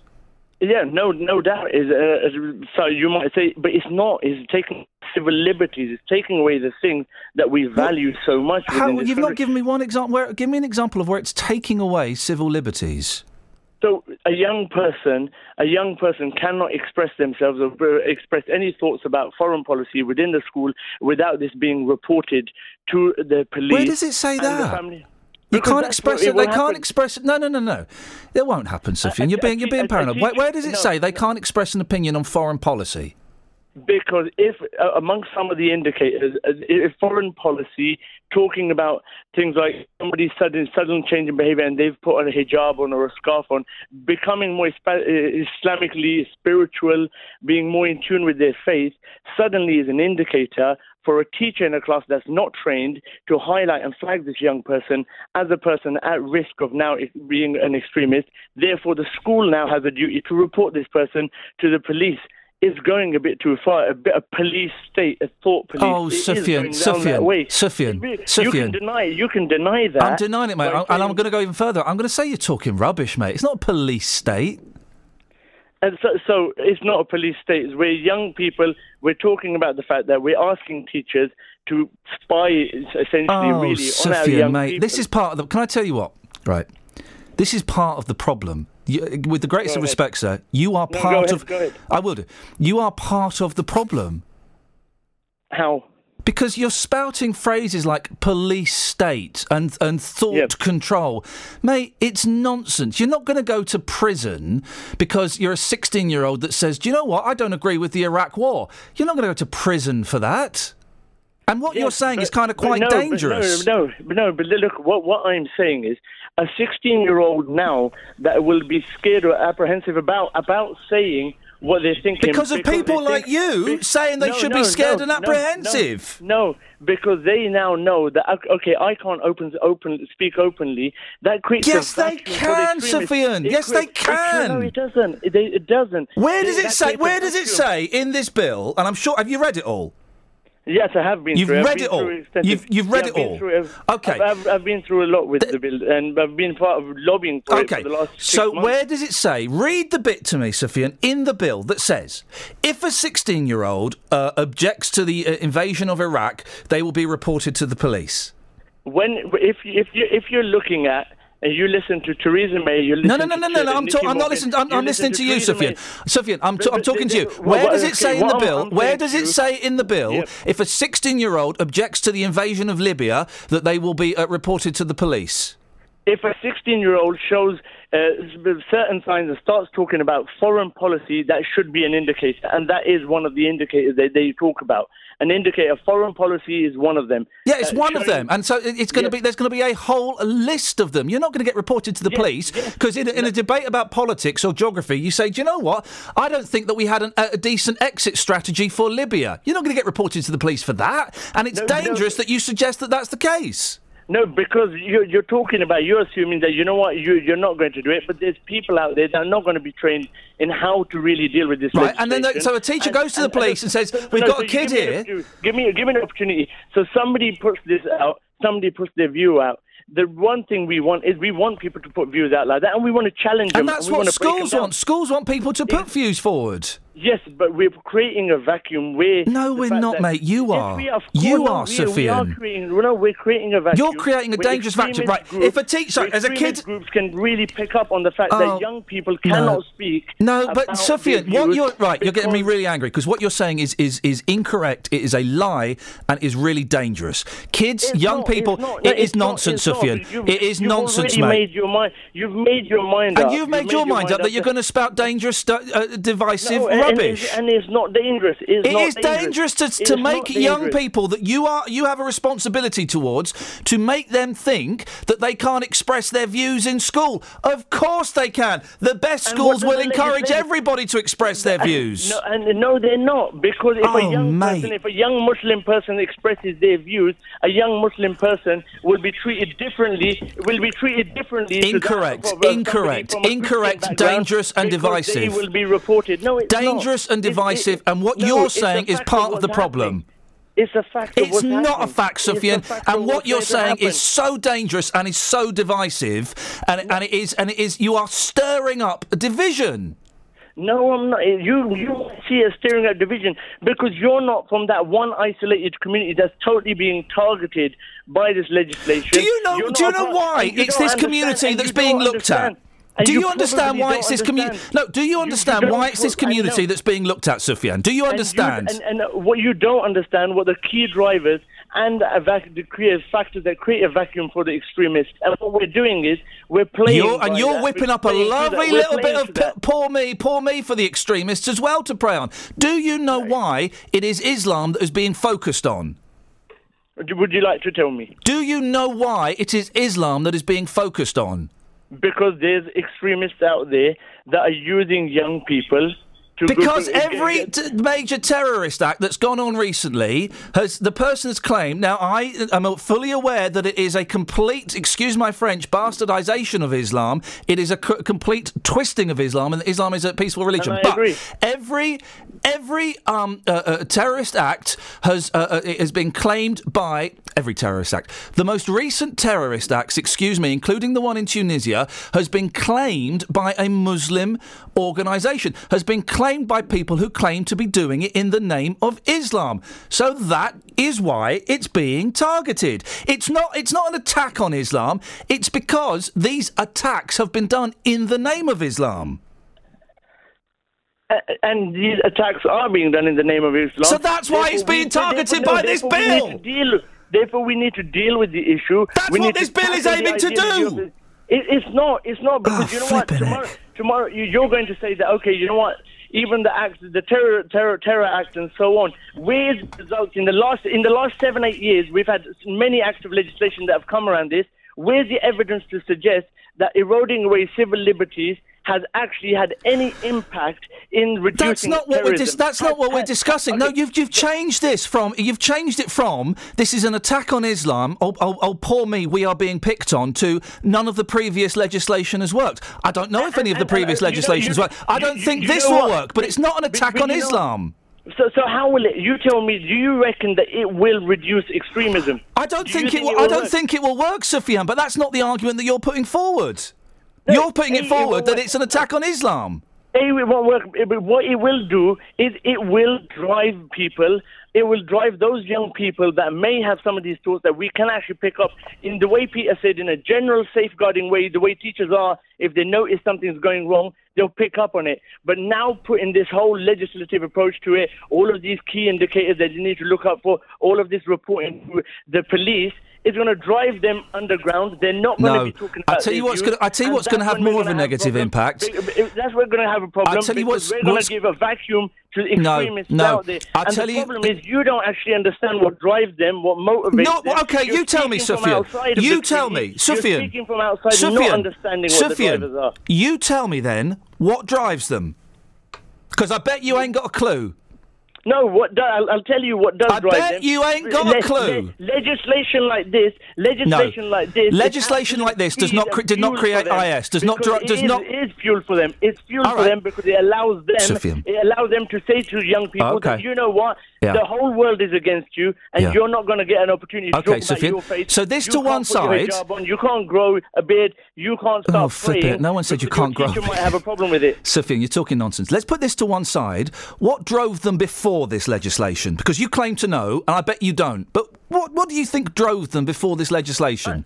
I- I'm not saying there there are not. No, no, no. You've just accused me of not knowing. Well, I mean, that implies you know because you're from within that community. So tell me. What, what, no, what I'm not what I'm not saying is what I'm saying is what is driving some of the young people to be attracted to them now is because they're going in using the aspects like these. This has only just started. I'm asking you, Sufyan, nobody- Sufyan, nobody Sufyan, Sufyan. I am So we- asking you we to can- put this legislation to one side because this has only just come in. Okay, put this legislation to one side. Let's take your premise that this will create more terrorists. All right. I think actually what you're doing is quite dangerous and quite divisive. I- Let's I- put that to one I didn't- I side. did- I did- Let's put that to one side. more terrorists. I You've just didn't say it accused me of No. I didn't. I didn't say it will create more terrorists. Okay, you've just accused me, Sufyan. Sufyan, will drive things listen. Underground. Listen. You've just said to me, because I'm outside of this community, I'm assuming you mean the Muslim community. I don't know what drives these people. So you tell me what drives these people then. acts of legislation like the anti-terror law, like the anti-terror law, and and when people are talking about Islam who don't understand Islam. No, no, Sufyan. No, no. So, so when people are talking nonsense. you've asked me to talk. You've No, but yeah, but, but put the people are talking legislation to one side. Put the legislation to one side. You can't blame people. It- no, you're not. You've just mentioned the legislation. You've just mentioned it again. The legislation. What drives these people? what the lack of understanding that people have about Islam, uh, they are using to the advantage to say to people and to say to young people that we're not allowed to practice our faith freely, that everyone in this world, the media, and everyone included in this world is anti Islam. When it's not true, it's an absolutely absurd rhetoric that they're pushing out, making an already disenchanted young teenager going through normal teenage years of trialing things and experimenting things, suddenly picking up this idea that, you know what, the whole world is against me.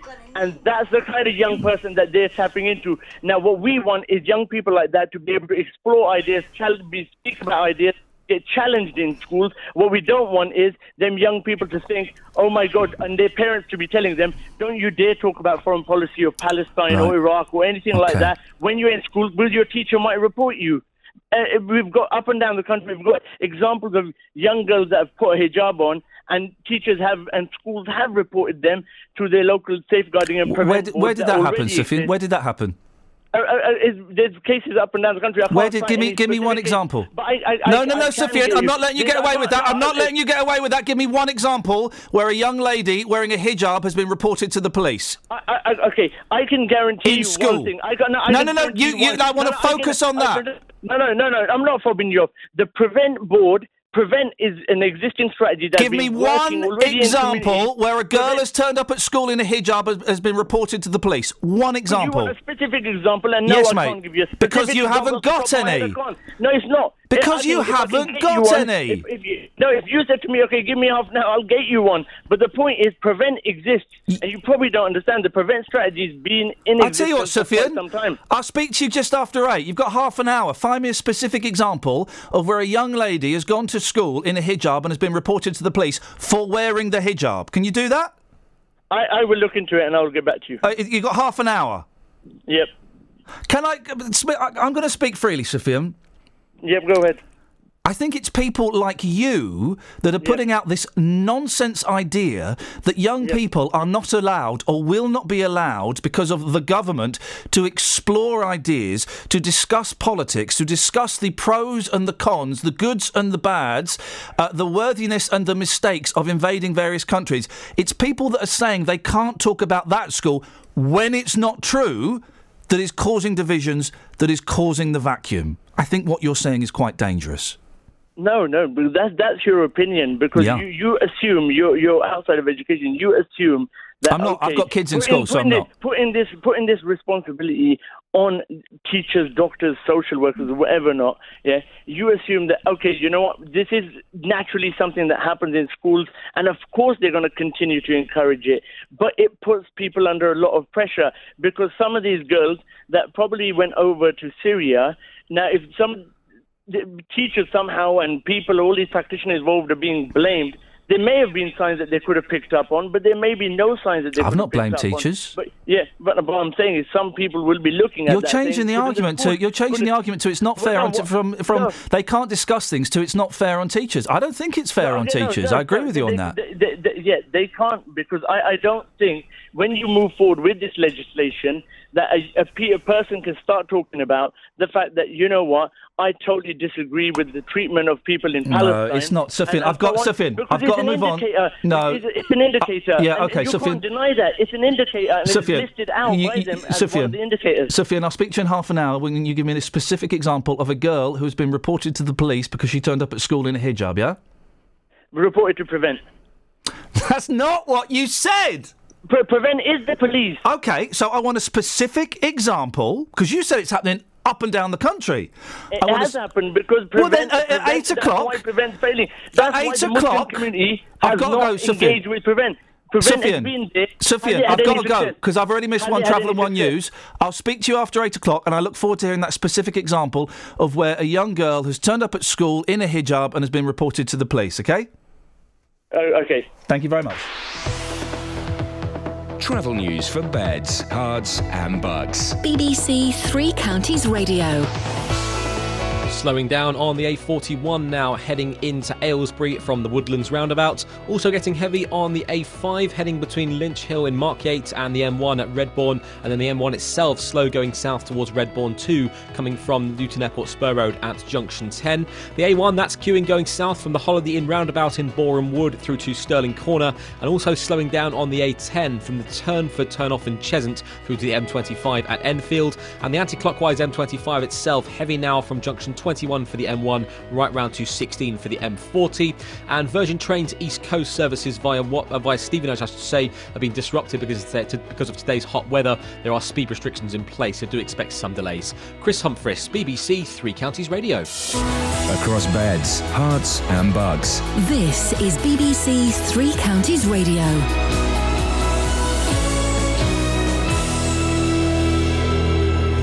It's 7:30. I'm Simon Oxley. A Luton teacher has criticised new guidance from the government that's been given to help them spot children who are in danger of being radicalised, with High Wycombe and Luton highlighted as two priority areas. An independent commission has recommended building a third runway at Heathrow, subject to severe restrictions to reduce the environmental and noise impact. And the first bodies of the British tourists who were killed in Tunisia will be flown home later today. Tributes have been paid to Chris Dyer from Watford, with fellow Watford supporters starting an online fund in his memory. Three Counties Sports. BBC Three Counties Radio. Luton's leading scorer Mark Cullen has joined League One Blackpool for £180,000. Cullen scored 14 goals last season, but manager John Still says the player made it clear he wanted to move north to be closer to home. Luton say the fee could double with add ons and a sell on clause. New Watford head coach Quique Flores says staying in the Premier League is the main aim next season. He was introduced to the media yesterday and says that Jose Mourinho has already told him what it'll be like. Mourinho told me uh, after he told me after the, the, the, the lunch he told me Quique the Premier is the paradise of the manager yes Milton Keynes Dons goalkeeper David Martin has signed a new two year contract. It follows yesterday's three new arrivals, including Welsh international striker Simon Church. I want to get back to scoring goals, really. I've been frustrated the last two, three years now with things that have gone off the pitch, possibly stopping me from playing. And I just want a fresh start now and, and focus on, on getting back to where I was. Wycombe have signed winger Jason Banton after he left Plymouth. Wanderers have also signed Danny Rowe from Rotherham on a three year deal, having had him on loan last season. Elsewhere, Leicester have sacked manager Nigel Pearson, and the USA are through to the Women's World Cup final after beating Germany 2 0. England's women face Japan in the early hours of tomorrow morning. Andy Murray is through to the second round at Wimbledon after a straight sets win over Mikhail Kukushkin of Kazakhstan, and Hertfordshire based Aljaž Bedene from Slovenia beat Radek Stepanek in five sets. He's been living in Welwyn Garden City since 2008. This is his first Wimbledon as a British citizen. And in golf, two time US Open champion Retief Goosen won a playoff to secure a place at next month's British Open in yesterday's qualifying at Woburn, but Colin Montgomerie missed out. BBC Three Counties News and Sport. The next full bulletin is at 8. This is Iain Thank Lee. you, Simon. On BBC Three Counties Radio. Okay. Couple of things to address. Uh, Jill, I've upset Jill. Jill, I'm sorry. Um, okay, you've misinterpreted the, the, what I was saying.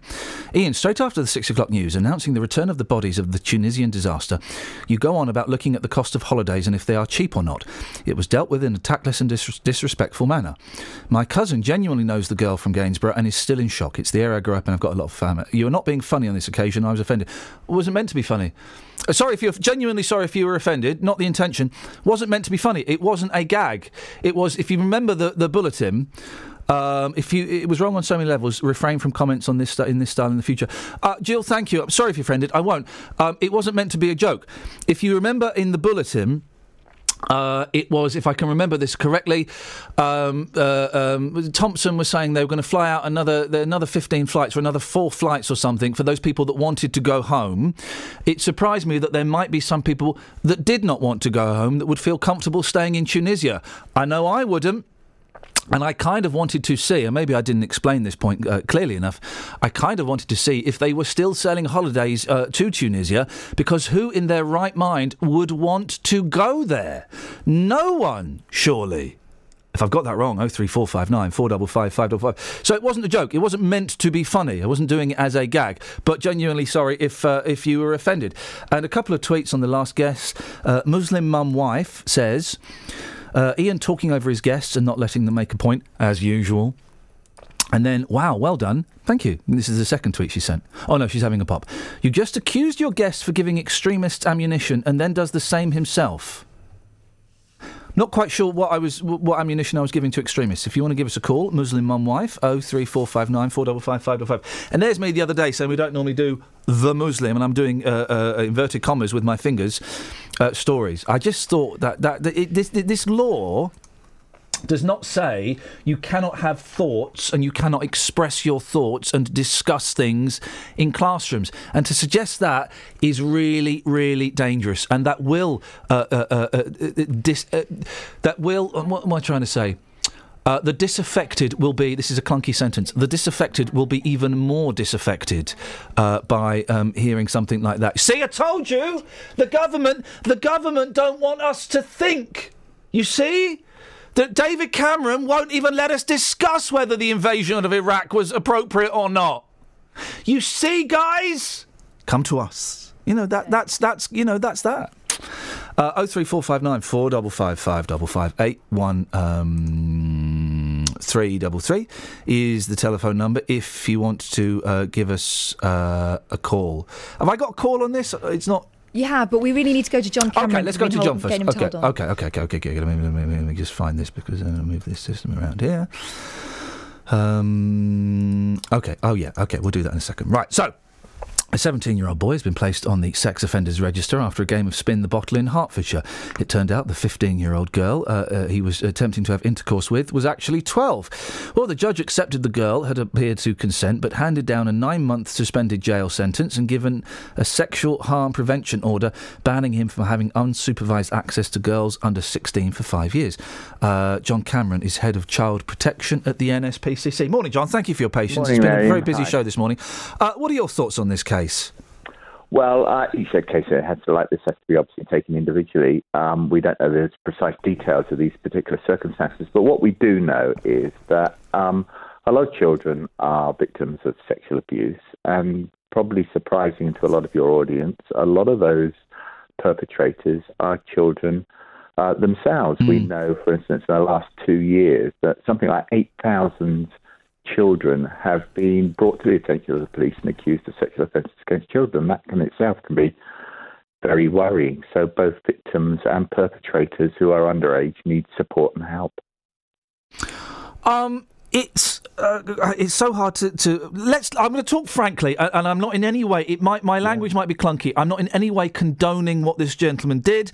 I'm not in any way, of course, condoning sex with underage uh, children. Of course, let's get that out of the way because you know I'm going to sound clunky. But um, uh, what responsibility should a 17 year old boy take if he thinks the girl is 15? I know it's underage, but it's, diff- significantly different from 12. If he thinks the girl is 15 and all the indicators physically and emotionally are that the girl is 15, um, what is a 17 year old boy supposed to do in that situation?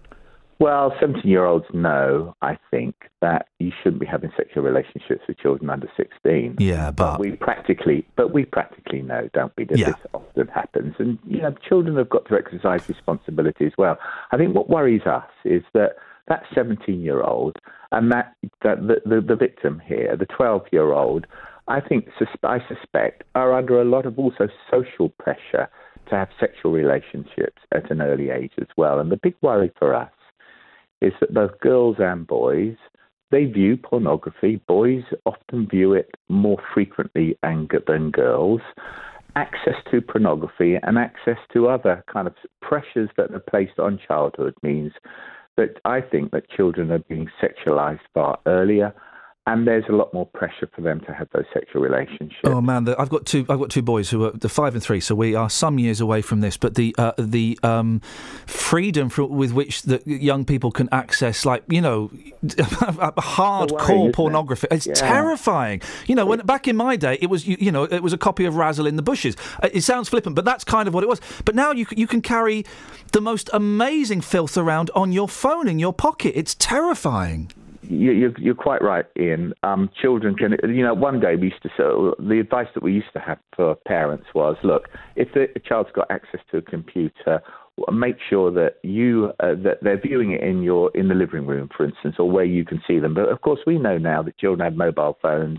They go out and they can access the internet by their mobile phone. And if you lock your kid's phone, there's no guarantee that their mate Steve's phone is going to be locked. Exactly, and what what is happening is hard porn, core, um, core pornography is warping children's minds without a shadow of a doubt. What they're b- seeing is they're expected that they're, they're beginning to view this like it's normal behaviour. Hmm. So that you know they're trying to mimic what they're seeing on this this this, this material, and also of course children are creating their own pornography and their own sexual images by sexting, and so kids are being placed under huge amounts of pressure from other children as well.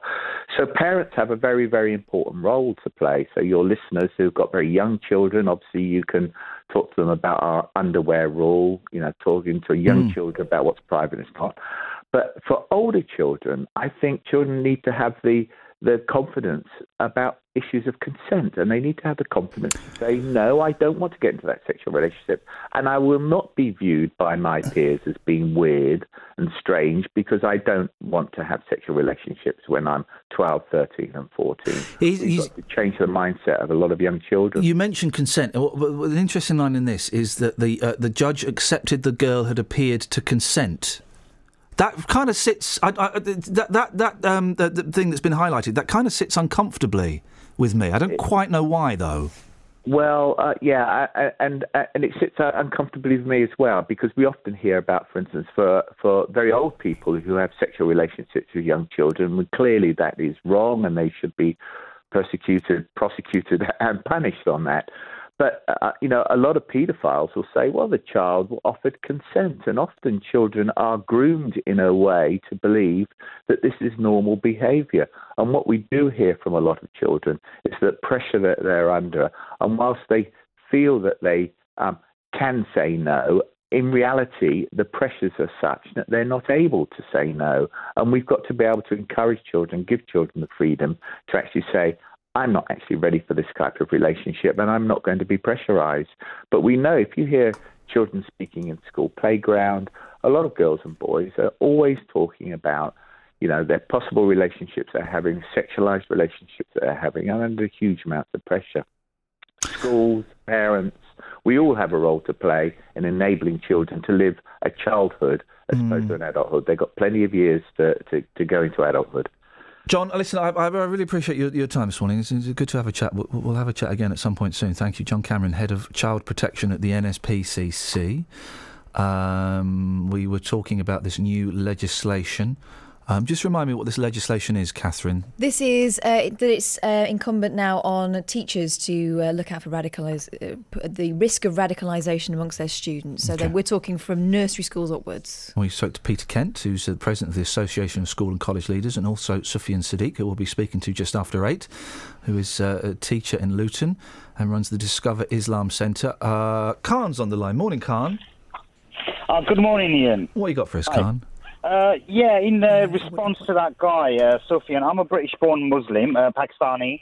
Uh, basically, um, when I was listening to him, I don't normally uh, ring in. Uh, to be honest with you, it was just so interesting in the sense that um, when I was hearing that Sufyan speak and argue with you and try to put his point across, which actually made no sense, the words of David Cameron recently, um, when he said that there are some members of our society or in our communities that quietly condone these people, sprung to my mind. Iain, people like Sufyan are the ones. They are the dangerous people within our community because they are teachers. They're in a power. They're in that position where they should not bleat on and on and on about foreign policy. Do you think the people of ISIS actually give a monkeys about foreign policy? These terrorists, Iain, all over the world, yeah, they are just one word for them. They are power hungry. But If a lot of a lot of the uh, you know ISIS and IS whatever it is we call them uh, today, uh, y- y- you know there is a strong argument that they sprung they they uh, were created because of our foreign policy that that, that, that they were created because of the uh, the war in Iraq uh, that they are allowed to to travel not, freely because of why. because I'll of the, the, the Libya. Yeah, go on. No. Why then, if that was the case, then their issue is strictly against our foreign policy, what's their justification for killing Shias every day? Well, I'm not. Well, they can have um, two uh, arguments for existence. They can have many reasons for existence, um, but i i yes, it could be argued, uh, and I, d- I don't fully know, Khan, but it could be argued that the uh, invasion of Iraq uh, uh, and you know, hey, we killed a lot of innocent people when we were over there. Uh, that, that, that that helped create it, and also the removal of Colonel Gaddafi, rightly or wrongly, from Libya, has allowed a lot of terrorist organisations to grow Yes, and to spread. made that country unstable. Yeah, Yeah. definitely, hundred percent. But then, where the reason I am against blame, let's blame the British foreign policy all the time, is simply because where was the British? Okay, where were these people? Um, the the ones who so-called bleat on about uh, foreign policy. Where were they when the Balkans War happened? Who went there and helped the Muslims? Oh yeah, it, you know, the, the, Tony Blair in, um, I think it's in Croatia, is, and I've got to go in a second because I've, I've been late for so many news and travel. Tony Blair, I think in Croatia, um, is kind of is, is seen as a hero. Um, Yeah, not Croatia, yeah, it's somewhere else. Where am I thinking of, Catherine? Uh, where, yeah, where, where we exactly. The Balkans. The Balkans. He's seen as a hero, and there are loads of kids. This is a fact. There are loads of kids in the Balkans called Tony Blair. That is So fact. They're, called Tony I've Blair. Got to go as well, Iain. I've got to go as well. And All right. to cut a long story short, Go. it's people like Sufyan who have are full of hypocrisy. Okay, listen, Carl, I'm going to go because Sufyan's not here to defend himself, but thank you. Fact that, yeah, in the Balkans, loads of kids called Tony Blair because he's seen as a hero. And, you know, it, it could be argued that what we did in the Balkans was heroic. It could be argued that what we did in Iraq was, um, was illegal and shameful. All of these arguments are valid, and kids are not being discouraged from discussing this in schools. Travel news for beds, cards, and bugs. BBC Three Counties Radio. Delays building now on the A414 along Breakspear Way, heading between the centre of Hemel Hempstead and the M1 at junction 7. The M1 itself slowing down going south from the Luton Airport Spur Road at junction 10 to Redbourn at 9. There are also delays towards Redbourn on the A5 as you head away from Mark Markyate towards junction 9. The A41 that's slowing down heading into Ast- uh, heading into Aylesbury, I should say, from Aston Clinton, and the A41 also slowing down from Hemel Hempstead down to the M25 at junction 20, the Kings Langley turn, and the anti-clockwise side of the M25, heavy right the way around from the M1 at junction 21 to the M40 at 16. And Virgin Trains East Coast services via Stevenage being delayed today. There are speed restrictions just because it's so hot out there. Uh, Chris Humphries, BBC Three Counties Radio. Thank you, Chris. Yeah, that's right. Trains are slowing down because it's hot. Can't go too fast in the heat. 7.47, it is uh, Wednesday, the 1st of July. I'm Iain Lee. These are your headlines on BBC Three Counties Radio. From today, schools have a statutory duty to prevent students from being drawn into terrorism, with High Wycombe and Luton highlighted as two priority areas. The long awaited report on expanding Britain's uh, uh, airports recommends a third runway be built at Heathrow, and the first bodies of the British tourists who were killed in Tunisia will be flown home later today. Let's get the weather. Here's Kate. Beds, Herts, and bucks weather. BBC Three Counties Radio. Good morning. It's another very hot and humid day. We had a hot and humid night last night. Temperatures barely dipped below 20 Celsius, and today it's going to be hotter than yesterday. We're looking at a maximum later of 32 Celsius. A bit more cloud today, so UV levels not quite as high as yesterday, but you still need sunscreen, you still need sun hats, and a heat health level uh, warning two. Level two has been issued. If you need to know what that means, do check the Met, the Met Office website. Sunsets at 21:24 overnight, predominantly dry actually, uh, but by dawn we should see a little bit of cloud moving in, and with it some thundery showers. Minimum temperature 17 Celsius, so another hot and sticky night. Minimum uh, sunrise is rather at 0740 0447 tomorrow morning. Get it right. And uh, tomorrow starting off okay, but that cloud I was talking about bringing with some sun, thundery showers through the morning. Once they pass later on tomorrow afternoon, it should be a decent day. And temperatures feeling fresher, although still warm. 26 Celsius the max for Thursday. That's your forecast. Nick Coffer on BBC Three Counties Radio. The book is all about how you can use nature to make walking a detective game. There's no cost to spending um, 10 minutes looking at all this stuff. Three mums from Hertfordshire have uh, got something a little bit different planned. Uh, this weekend they're walking the 100 kilometres. We've done lots of training and we're aiming to complete it within 24 hours. Nick Coffer. Is that a maze in front of your house? It's called a parterre. Oh, it's a parterre, is it? I planted it myself with 540 plants, so I know it's a parterre. Award winning uh, Milton Keynes sports journalist Mike Calvin has written Gareth Thomas's autobiography. I've got to think what you think, I've got to see what you see, I've got to hear what you hear. And that will be an inherently painful process. Nick Coffer, weekdays from 12 on BBC Three Counties Radio. Oh, we got any texters? Yeah, loads. Okay, I'm going to download some Unsurprisingly. Peter audio while you do that. Thank you. Uh, Sufyan says, Tony, you disappointed me with your views. The schools and this nation, nation's activity encourage people to air their opinions and views. What we don't want is for people to keep their dangerous notions to themselves. Speak up, tell us what you think is wrong and what is right. I needed to, I need to be educated in why someone wants to be a terrorist. Um, Snuffers says, massive assumption from Sufyan that all teachers are non-Muslim, who by very nature of being non-Muslim wouldn't understand. Uh, and uh, Debbie says, she uh, she says, I'm listening to this uh, Sufyan on your show, and there's only one thing I need to say. There lies our problem. Well, hopefully we'll speak to him in about 15 minutes' time, and um, we'll find out a bit more because he said he was going to find a specific case, didn't he? You know what I think? Oh no, hang on. Why is he not working? Hang on, hang on a second. You know, you, A you- wind in time saves lives. that's what I think. Uh, Mickey's on the line. Morning, Mickey. Good morning. What you got for us, boss? I'm going to be honest with you. The reason I phoned up was to speak to that Sufyan bloke because he was uh, he was making my blood boil, and it would have been quite nice for me to have a little convo with him. But well, he's he's not here now. But what would you what would you have said to him? I mean, the, the long and short of it is, it's people like him that we need to report. I mean, I have a fair amount of Muslim friends, more so than I do non-Muslim friends, but there is a particular section of people that follow Islam that just have this underlying hatred for the Westerns and the British culture and the way that we run things. And one of them is that gentleman. And I don't think any protocols or process we put in place will ever change that. I think we've given too much liberation and too much freedom to them that now we can't go back. What, what, what fr- hang on. What, what what freedoms have we given that you would like to retract? if you go around this country and you see the amount, and it's not ne- necessarily a negative thing, if you see how much freedom they have to express their religion, uh, you go to Luton, you go down the high streets, you see the mosque, you see the amount of people.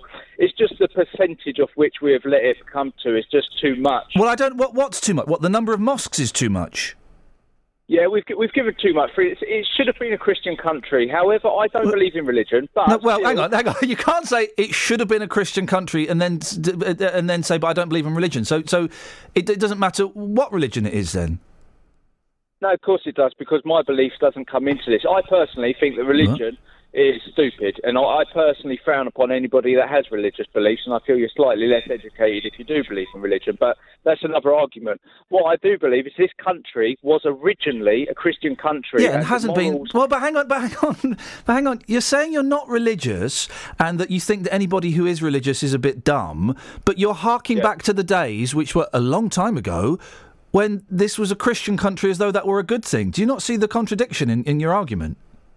No, not at all. Because the the, the basis Gosh. of how we run this country Yeah. were, were based on Christianity, Which you don't Now, believe in, and you think don't- the people that believe in it are stupid.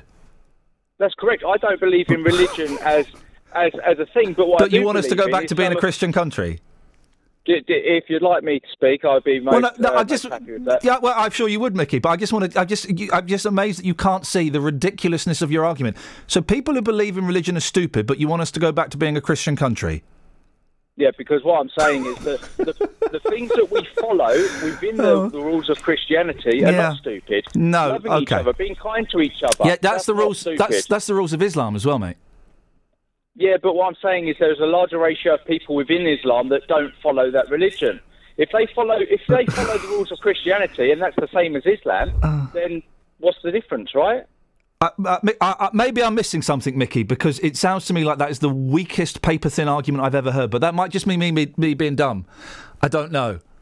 I don't like religion. It's stupid, but I want to go back to us being a Christian country because there's too many of those mosques. Do you know what? Do you know who pays for those mosques? It's us, the taxpayer. No, it's not. It's them. They buy the land, they buy the buildings, and they build them. Oh, it, are not, you- people say, oh, it's too many mosques, there's not enough churches. Well, do you know why? Because people want to go to mosques and people don't want to go to churches. You want a church, then you go and buy a building uh, and you build a church. You go and buy some land, you build a church. No one's doing it because no one wants to go to church. Sheila's on the line. Good morning, Sheila. Good morning, Iain. Hi, how are you doing? You all right? I'm fine. You made a comment about who wants to go to a place like Tunisia. Yes.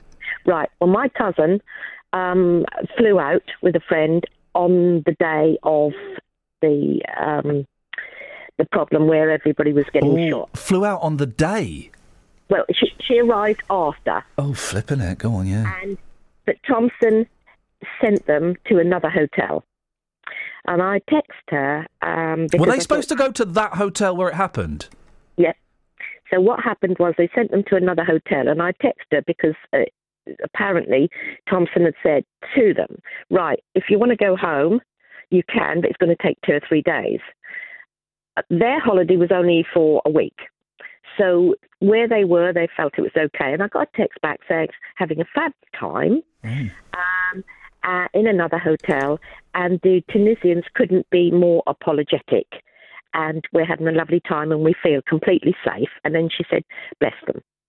When when she when you say, and it's interesting, and I'm sure that you know the Tunisians will be She's as a younger person. We're not talking about sixty odd. We're talking about sort of, you know, thirty odd. Oh, person. to be oh, to be thirty odd again, blimey! Um, uh, it's because I'm sure you know the Tunisians must be as devastated as as we are, if not more so, that this has happened. When she says they're being apologetic, what does she mean by that? I, I guess that uh, when they, I can't put the words in. No. I only got a text. But what I mean is, I expect when she means apologetic, you know, when somebody's talking to you and they're sort of saying, "We're very sorry about what's happened. We're, you know, it's not us. We're Yeah. very sorry." I Isn't that expect like incredible? that. She said, Is she- but she said they complete. But that she ended the conversation with, "But we feel completely safe where we Do are." Do they? Because I would really struggle to relax on the beach i- i- in Well, that I- environment. But it might be that where they are in their hotel is a different slightly area or they don't go Yeah. up to the beach. Yeah. Because if you look at the, the news, you'll see that there's nobody going on the beach. No. I, So bet- they I, must I, be bet- staying in the hotels. Yeah, I, I mean, I would be uncomfortable in, in the hotels. Be- bearing in mind there have been terrorist attacks. I'm thinking of, um, uh, I think it was Mumbai a few years ago, where the attack was in the hotel. Uh, you know, and I'm sure I'm sure it's safe, and I'm sure they're having a great time. I personally would. Uh, how would you feel? Because I'd feel very uncomfortable. Um, if it was me, I think probably I would have uh, wished to return after the two or three days as soon as. Yeah. I think I personally would, would like to uh, get out of the place, you know. Yeah. But I, but I did send her, a te- in part of the text, I did make it a bit jokey because I said, oh, I was in Italy when they had the earthquake. So as much to say, oh, you're going on holiday there and you'd have this happen. Well, this is the thing. I'm I'm supposedly going to a Greek island at some point this year. My wife's going out for a few weeks. I'm going to join them for, for four or five days. And I know it's a completely different thing, but they obviously are having their troubles. I'm feeling uncomfortable about going to Greece, you know, because of the money problems. I, I mean, you know, I would feel, I, I just, I would feel a million times worse about going to Tunisia. Well, yeah, I mean. But she's having uh, a great time, and, and you know, good luck to her, and, and, and bless her for that. And you know, they they, they, they say, and again, this this doesn't mean to sound flippant. The best time, the safest time to fly is after there's been a crash. You know, it's kind of because everybody's guard is up. And uh, but um, Sheila, I really appreciate your call. Thank you very much. Okay, welcome. fascinating, isn't it? Isn't it? I wouldn't feel. I wouldn't feel comfortable in the slightest. No, but it's right what you say that you're probably safer now Yeah. than you would have been before. Yeah, and again, again, I, I throw this out, Jill. This is in, in, who took offence uh, earlier on. This is no way to be flippant. I, you, you know, you've got to wonder: is everything a cut price thing there? Because they will be. I mean, imagine when I go to Greece, I can't, I don't, I can't work out if everything's going to be really, really expensive or if everything's going to be really, really cheap. I know I'm going to have to take cash, so you can't take your cards with you.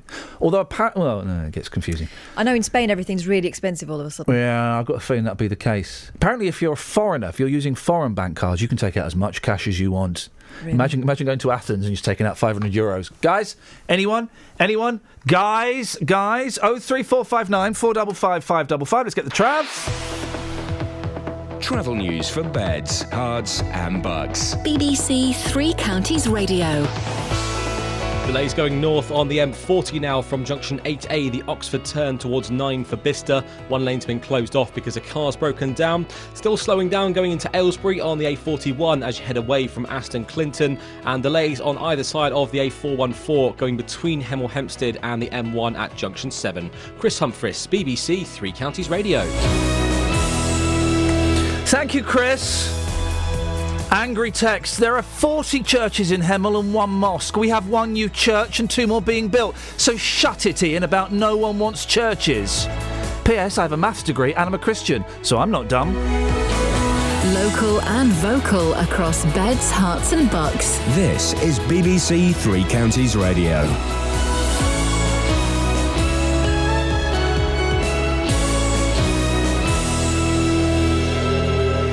It's 8 o'clock. I'm Simon Oxley. The headlines Luton teacher criticises government guidance on spotting extremism, third runway recommended for Heathrow, and Wimbledon victory for Hertfordshire tennis player. BBC Three Counties Radio. A Luton teacher has criticised new guidance from the government that's been given to help them spot children who are in danger of being radicalised. From today, staff have to inform school heads, social workers, and the police if they fear a pupil is at risk, with High Wycombe and Luton highlighted as two priority areas. Sufyan Sadiq is a teacher in Luton who runs the Discover Islam Centre. if a young person comes back and they've come back from uh, a, trip to for to uh, pilgrimage and they've decided to wear the hijab or something, they the teacher will now think, okay, I need to report An independent commission has recommended a third runway at Heathrow, subject to strict environmental and noise controls. It's concluded that a second runway at Gatwick is credible. But Sir Howard Davies, who led the commission, has told the BBC the economic benefits of expanding Heathrow were much greater. Heathrow offers the kind of long haul connectivity, flights to emerging markets, which are very important to the future of the British economy.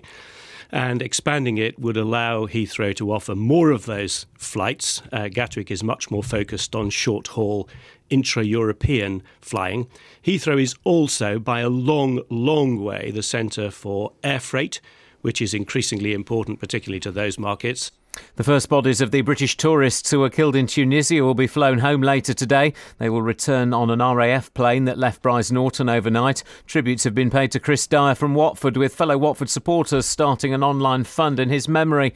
Luton based holiday firms Thomson and First Choice have confirmed 22 of the victims were their customers. The company's managing director, Nick Longman, gave a press conference at Luton Airport last night. Over the coming days, our priority remains to care for the bereaved, the injured, and to bring all those who wish to return home on our additional flights. We have returned 4,000 customers to date on 25 flights. We have a further 15 empty flights going out to Tunisia in the next two days, bringing back a further 1,900 customers. Temperatures in some parts of the UK are expected to reach 35 Celsius today, making it the warmest day for nearly 10 years. Health warnings have been issued, and train operators say services could be disrupted by rails becoming too hot. A number of operators are running a reduced service, including on the East Coast Main Line through Stevenage. In sport, Luton's leading scorer Mark Cullen has joined League One Blackpool for £180,000 and Hertfordshire-based Aljaž Bedene has joined Andy Murray in the second round at Wimbledon. The Slovenian from Welwyn Garden City beat Radek Stepanek in five sets. I'm really happy that the fans got behind me. It was it was really nice at the end when I lifted the arms, as I said, and they they were cheering big time, and yeah, haven't felt that uh, before. The weather, another hot and sunny day, but feeling more humid than yesterday, a maximum temperature 32 degrees Celsius.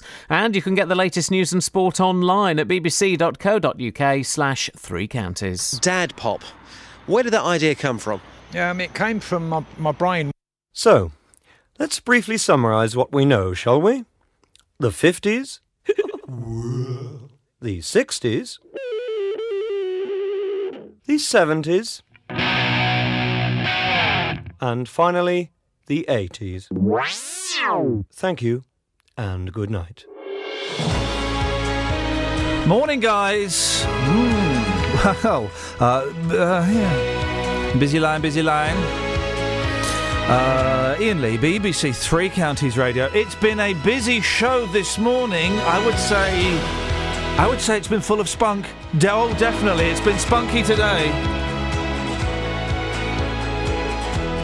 If you want to take part, you can. 03459 455 555. Across beds, So- Herts, and Bucks. This is BBC Three Counties Radio. We've talked about.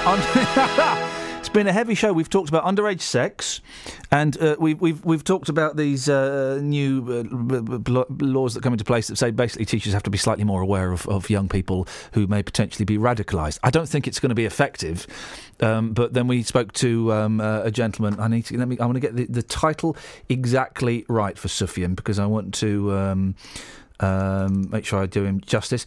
Uh, it's uh, Sufyan Sadiq, that's it, who is a teacher in Luton and also runs the Discover Islam Centre. We had a little, it would be fair to say, Barney.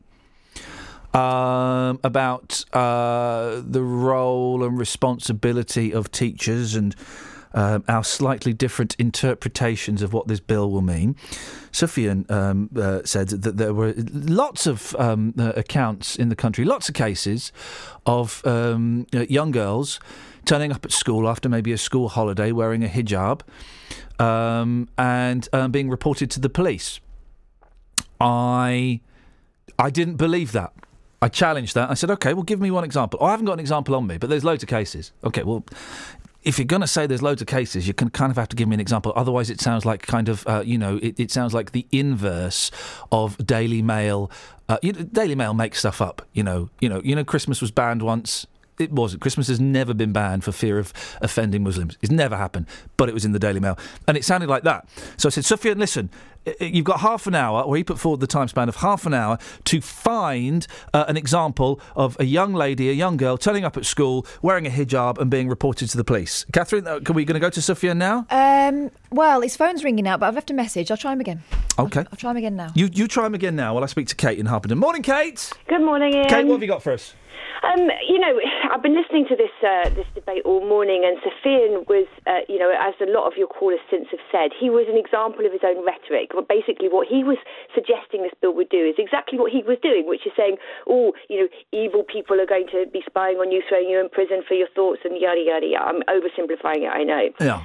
One of the things I think is missing from this reporting and would be perhaps really helpful if you could perhaps fill the gap in. Go on, Kate. Is let's have somebody tell us what happens after somebody is co- considered to be radicalised or in, under threat of being radicalisation. Because I can kind of understand people going, oh, you know, this bill is threatening, you know, and young people aren't going to want to express express their desires to, to follow Islam because of the fear of what's going to happen. Well, maybe if somebody told us what is the next step after somebody is flagged, that would be really helpful because if it is, you will be introduced to somebody of good standing within the religious community so that they can help make sure that you are getting the right kind of religious education, Hmm. then that would be a really positive thing. Uh, it would be. It, uh, I'm going to listen. I'm, I'm supposed to be vaguely impartial because it's the BBC, but sometimes I struggle, Kate, and I'm, I'm struggling with this. I don't think this this this thing is going to work. It sounds like um, the government saying we're doing something. Um, from from what I can gather, and I, I've asked this question before when we talked about this a few months ago. Uh, from what I can gather is yes, some sensible people will take that person. They'll, they'll either. It'll either prompt a debate in the classroom, and if any teachers know more than me, please let me know. It will pr- prompt a debate in the classroom, or that person might be spoken to by a religious leader, or by a counsellor, or by um, a teacher, or. Um, but it, it, it, all just feels a little bit vague. Um, I would have thought, surely, if they'd been radicalised, and again, I still don't really know what that means. But if they had been radicalised, then the chances of, of turning them back, I would imagine, I I would imagine, would be quite difficult because anybody that speaks to them with a contrary point of view is the enemy.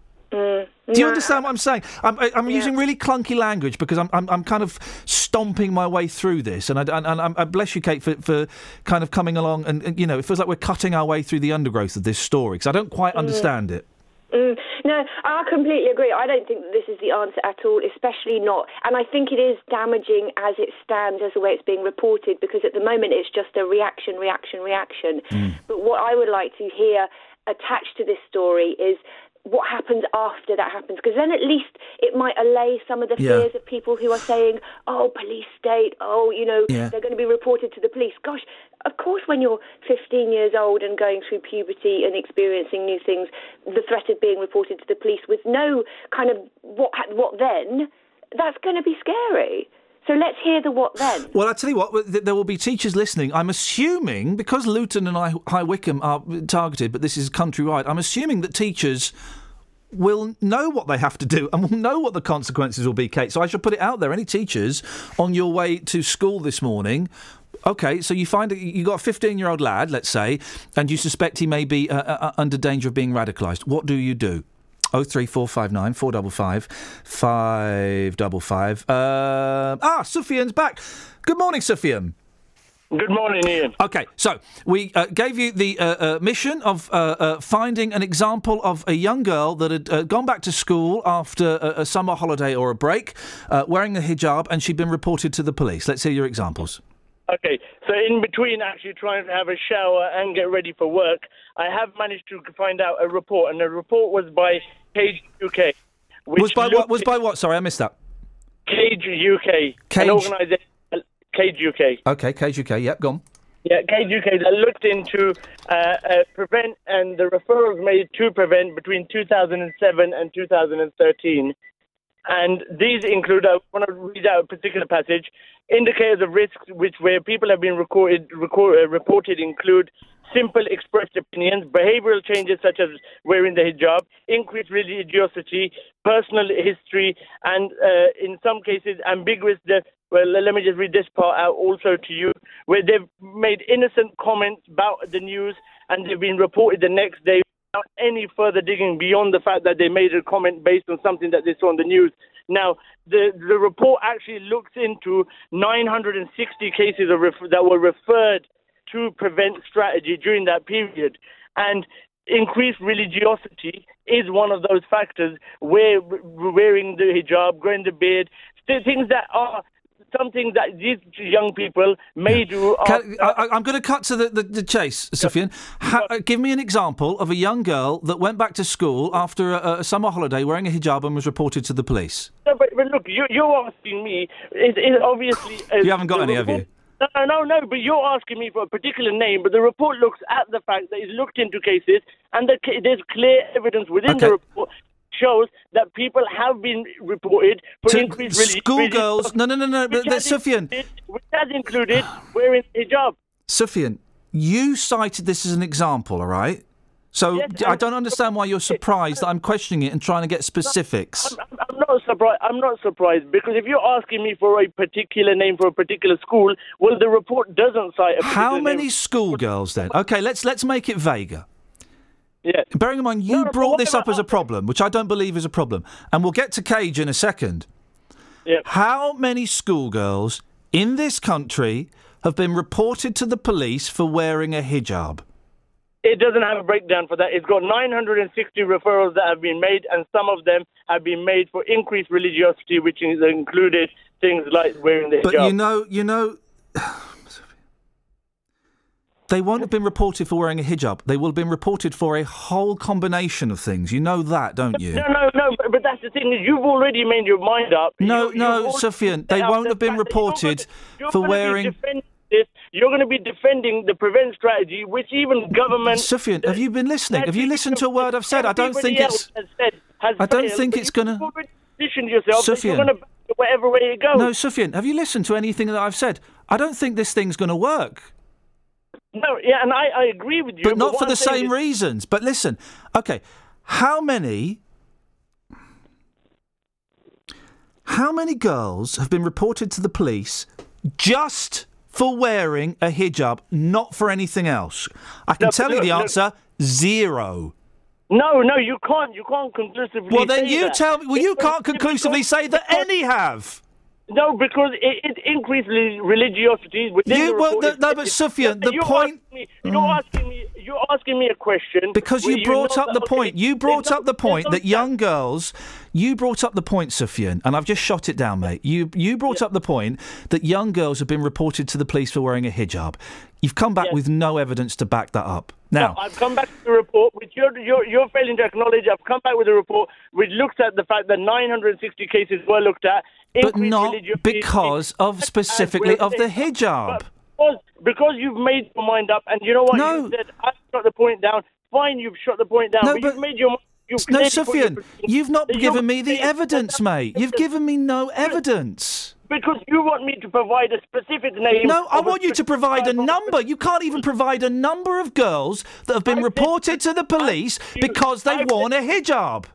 Because it's not got that broken down. I'm not Well, then you pretend to that can't. Well, then, I'm sir. You looked at that specific. Well, then, factor. sir, oh. you can't bring up that point in an argument like you did 40 minutes ago. What you said 40 minutes ago was a lie.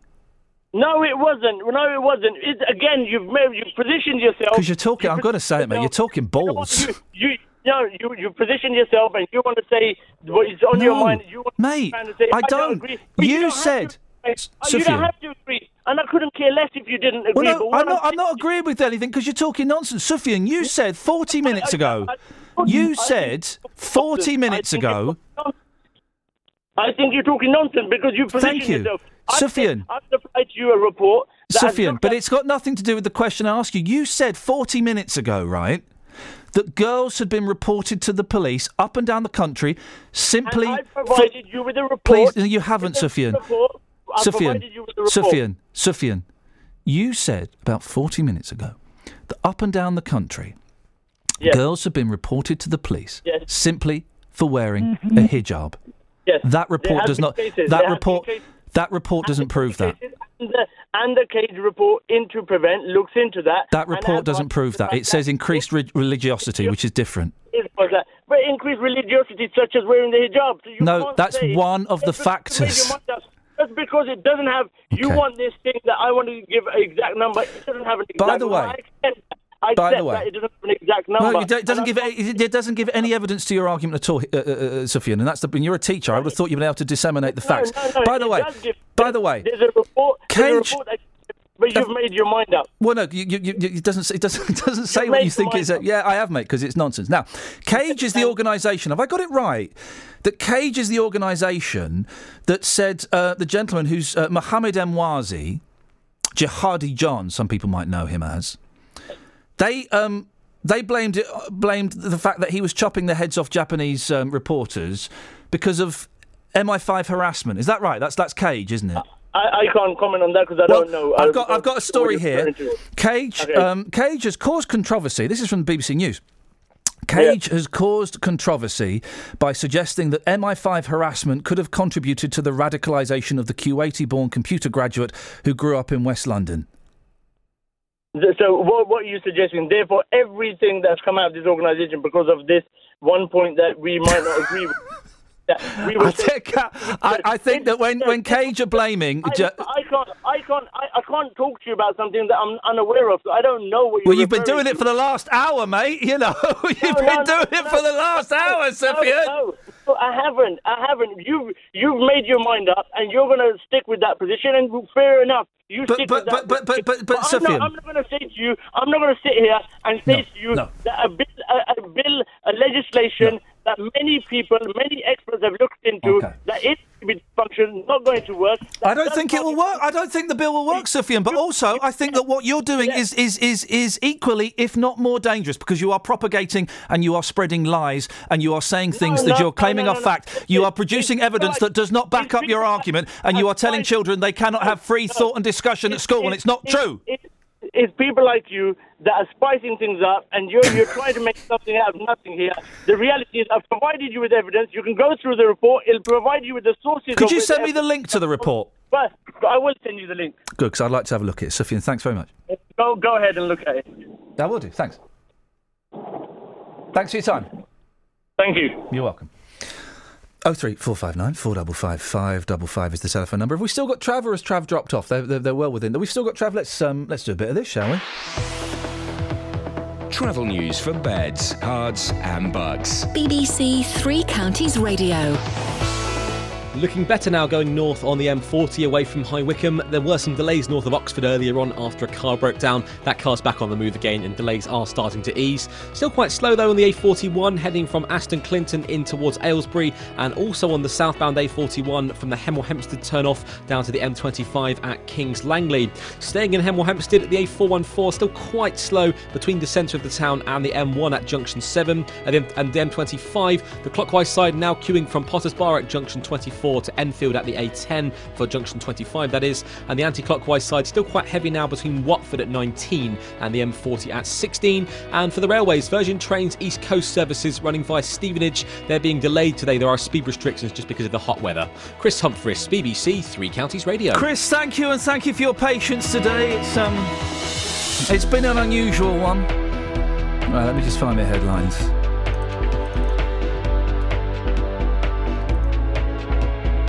Right, here we go. Where are we now? It's uh, oh blimey, it's eight fifteen. I've clicked on the seven fifteen. I'm completely out with the timing. Right, 8.20 or thereabouts. It's Wednesday, the 1st of July. I'm Iain Lee. These are your headlines on BBC Three Counties Radio. From today, schools have a statutory duty to prevent students from being drawn into terrorism, with High Wycombe and Luton highlighted as two priority areas. The long awaited report on expanding Britain's airports recommends that a third runway will be built at Heathrow and the first bodies of the British tourists who were killed in Tunisia will be flown home later on today. Sundays on BBC Three Counties Radio. It's a one on one connection thing. It's about me, it's about you. That's what it's all about. Edward Adoo. It's not going to be top gear, it's going to be a thousand times better. Every Sunday night from 8. Eclectic black music. It's going to be funk, soul, hip hop, reggae, even a bit of house as well. It's like a social club. It's the Edward Adoo Social Club. We just hang out, peanuts, glass of water. That's what it's all about. Edward Adoo. I wear weird trousers, I wear crazy glasses, and I love fried chicken. Every Sunday night from 8 on BBC Three Counties Radio. This is Iain Lee. On BBC Three Counties Radio. I Radio. got it. I got it. Bit all over the shop today, but I'm enjoying it. I hope you are. Uh, teachers have a new responsibility from today. Along with making sure their students can read, write, and remember, it's now part of their job to stop them turning into terrorists. Uh, you've heard us talking about it all morning. Staff at nurseries, primary, and secondary schools will all get additional training, and pupils won't be allowed to access extremist material online. So that's that problem sorted. Guys, everyone happy? Let's go. Um, Ashfaq Chowdhury is the head teacher at Al Hikmah Institute in Bury Park, which has been involved in a pilot scheme of this since Christmas and joins me now. Morning, Ashfaq. Good morning. What training have uh, your staff had to undertake? Well, as I think um it's, it's quite relevant. So, you know, I won't start with, start off by being cynical about it. So, it, it targets the most controversial uh, element at this moment in time. So, it, it looks at all this sort of extremist material out there. Uh, of course, it looks at right wing material as well. Uh, and, uh, you know, helps teachers unpack, uh, you know, the current extremism that's going on, the grooming that's going on online. Oh, so uh, and this was mentioned earlier on. I didn't pick up on it, uh, and this is my gap in my knowledge. It, it look, it's not just looking at Islam extremism; it's also looking at, at right wing extremism as well, the kind of Yeah, fascism when, and, and racism and things. That's right. Yeah, when it was Oh. delivered to us, it was, it was delivered like that. That's right. Because yeah. it, it, it has been suggested by some of our guests that this is an attack on Islam. What would you say to that? Well, uh, it, it all depends how it's done. Uh, As I said, you know, the, the, the law is as good as who implements it. Um, so, depending on who is going to execute these trainings, who is going to be at the end of the helpline, as you know, the one that was set up by the Hmm. Department for Education, it'll all depend on how these people execute these things, how things are reviewed, how's the oversight in place. um, is, is how effective this is going to be. You and your staff have had the training, I think. Uh, Have, have you found it effective? Did you did the people that you work worked with? Um, did you feel that they had enough insight into this this uh, situation? Well, the uh, supplied by the LA was a Muslim who had, you know, good, good or considerable knowledge of Islam himself. Uh, so he was able to contextualize quite well. Uh, on top of that, when staff sort of threw questions at it, you know, he was quite prompt in picking those up because he perhaps understood the cultural context and everything else. So yes, we found that quite useful. Is it going to work? Is it going to stop kids, kids in patronising, young people wanting to go and join far right, fascist, racist organisations? And is it going to stop kids that you know that want to go off to Syria and join IS? Is it going to have any impact? Uh, is it going to have any impact? Yes, um, in the sense that um, you see the the additional training that was provided was actually provided to the young people themselves to understand and contextualize. Because at the end of the day, uh, they are the sort of the potential targets. The young people are the potential targets of these new groomers, uh, who, who are very synonymous, very very synonymous to, you know, how pedophiles used to groom um, groom young young children. It's, it's it's almost synonymous to that. Um, yes, it will be very useful for them to have the knowledge to understand, you know, uh, you know how this, uh, how they might target them, what they need to do, exactly the same way as we used to train our young people to avoid uh, keeping themselves safe online. Uh, is it the answer to everything? No, it's not. Uh, the reason being is that, uh, as you're aware, young people uh, use a lot of social media, and, and a lot of it is uh, at home or you know outside school or in various. Sometimes you know uh, even PlayStations nowadays have access to social Mm. media between them. Um, so what's going to happen in that particular environment? Uh, because you know, okay, let's say we solve the problem in the school, but uh, you know, how are you going to stop it outside the school? Well, if you can close one door, that's got to be, you know, however many may open. If you can, if one door can be closed, that's got to be good. We spoke to a guest earlier on um, who suggested that um, this bill. Ashfaq would uh, punish children in, in as much as they could be reported to the police if they um, discussed and expressed concern at British foreign policy. For example, if a spontaneous discussion started in a geography or a political class that criticised uh, the British invasion of Iraq, if uh, a, a young Muslim lad, for example, was saying, Well, do you know what? I think Iraq was a bad idea it was illegal and we shouldn't have gone there and innocent people were murdered, which is a completely valid point of view to have, that a teacher might report that young man or young woman to the police. That this bill would quash young people having free thought and free discussion. What would you say to that? There's always a danger of that. You see, uh, we're an Islamic establishment, so we can easily contextualize uh, because, you know, most of us of the similar faith. Uh, we can contextualize what young people say, you know, what could be translated as, you know, heading towards radicalization and what couldn't. Uh, clearly, Iraq, you know, we are holding holding an inquiry ourselves, find out, you know, what went wrong. If nothing went wrong, I'm sure we won't be holding an inquiry, uh, you know, nationwide inquiry in that. So somebody expressing their reservations about that is only logical. A teacher who's able to unpack this common sense approach uh, won't report this child because you know they understand that we've got an inquiry going on ourselves. And, and However- the thing is, well, millions of people in this country think that the war in Iraq was illegal and was wrong. So it, it is a completely valid point of view to have. So, so, so for, for a young person to bring that up as a discussion in a classroom should be. Um, well, I would say should be applauded for looking at things from a slightly different way. It doesn't necessarily mean that they are aggressive and want to, you know, want to blow up people on a train, does it? Not at all. I mean, uh, as I said, you know, there, there are facts behind it, and as a country, we know that we are holding an inquiry. What went wrong? If nothing went wrong, I'm sure we won't be, you know, setting up an inquiry on it. So somebody expressing their view to say that actually there's an inquiry going on, and you know a lot of people died, which you know we as a mature democracy, you know, we do not believe in going out, uh, you know, in various parts of the world and killing people. But unfortunately, uh, you know, a lot of people have died as a consequence. So these kind of logical arguments, if they're brought forward and teachers report them, uh, all they're going to end up doing is uh, not doing what they're meant to do, uh, and perhaps you know they'll miss the big points where you know East London we know that so many girls just stand up. So that that is a point that you know should have been picked up as opposed to you know what we're talking about now. Ashfaq, I've, I've, got, I've got to move on because I've got, I've got plenty of calls on this. I really appreciate your time. Ashfaq Chowdhury, head teacher at Al Hikmah Institute in Bury Park. Uh, Shabana's on the line. Good morning, Shabana. Hi there. Good Hi. morning. What, what would you like to say? Um, I'd like to say uh, that my religion, Islam, I'm Muslim, is, it's basically been hijacked by lunatic Wahhabis.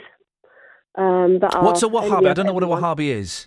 They're the ones who basically hate everyone. Right, call okay. everyone a kafir, to call everyone a non-believer, even if you're a Muslim Right. and you don't fit their criteria. Basically, they, you know, they, they go out and they kill you. Uh, you what you've had the bombings in Kuwait, Yeah. and uh, you know they're they're responsible for that. The so-called ISIS, basically. But what it is, it's not. Um, it's not just them alone. You've got Saudi Arabia who back all this. You've got England that back Saudi Arabia. So we're basically in a in a you know a, a, a circle that just doesn't end, if, if you know what I mean.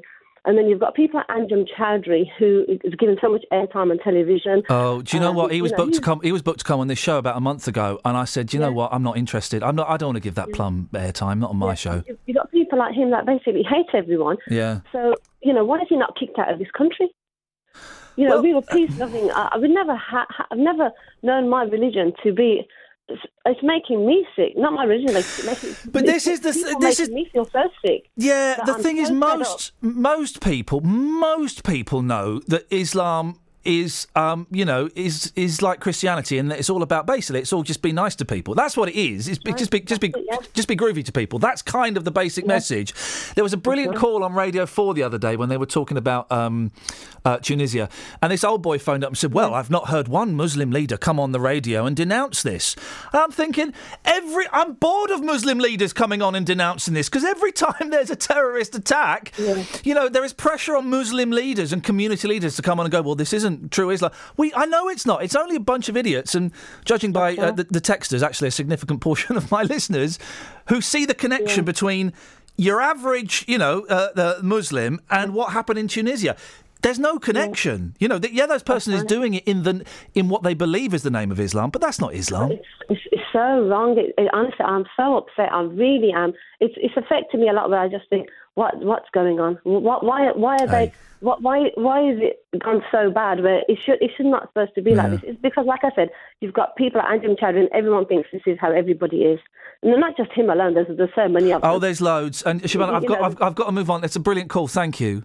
Uh, and a really interesting thing, and yeah, well, Anjem Choudary's not coming on. It. He was booked about a month, six weeks ago, and we can't. It was booked without my knowledge and mine and Cass knowledge, and we ummed and ahed about it, and we thought, ah, we don't want to give time to that idiot. I'll give time to this idiot though.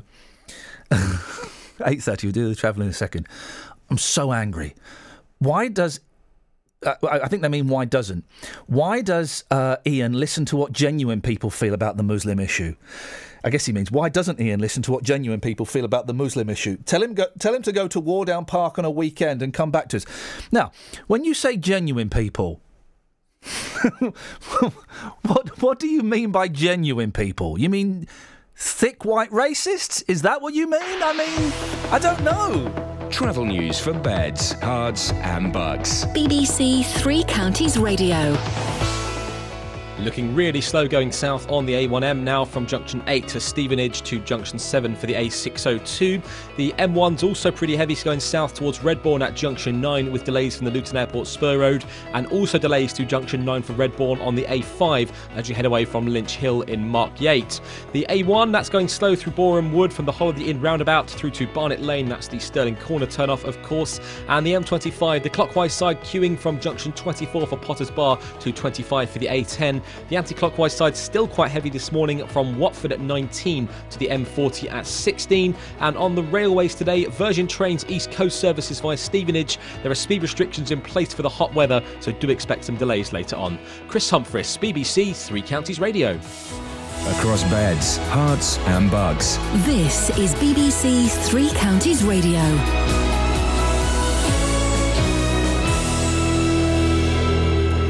With the headlines, I'm Simon Oxley. Teaching unions have criticised new guidance from the government that's been given to teachers to help them spot children who are in danger of being radicalised, with High Wycombe and Luton highlighted as two priority areas.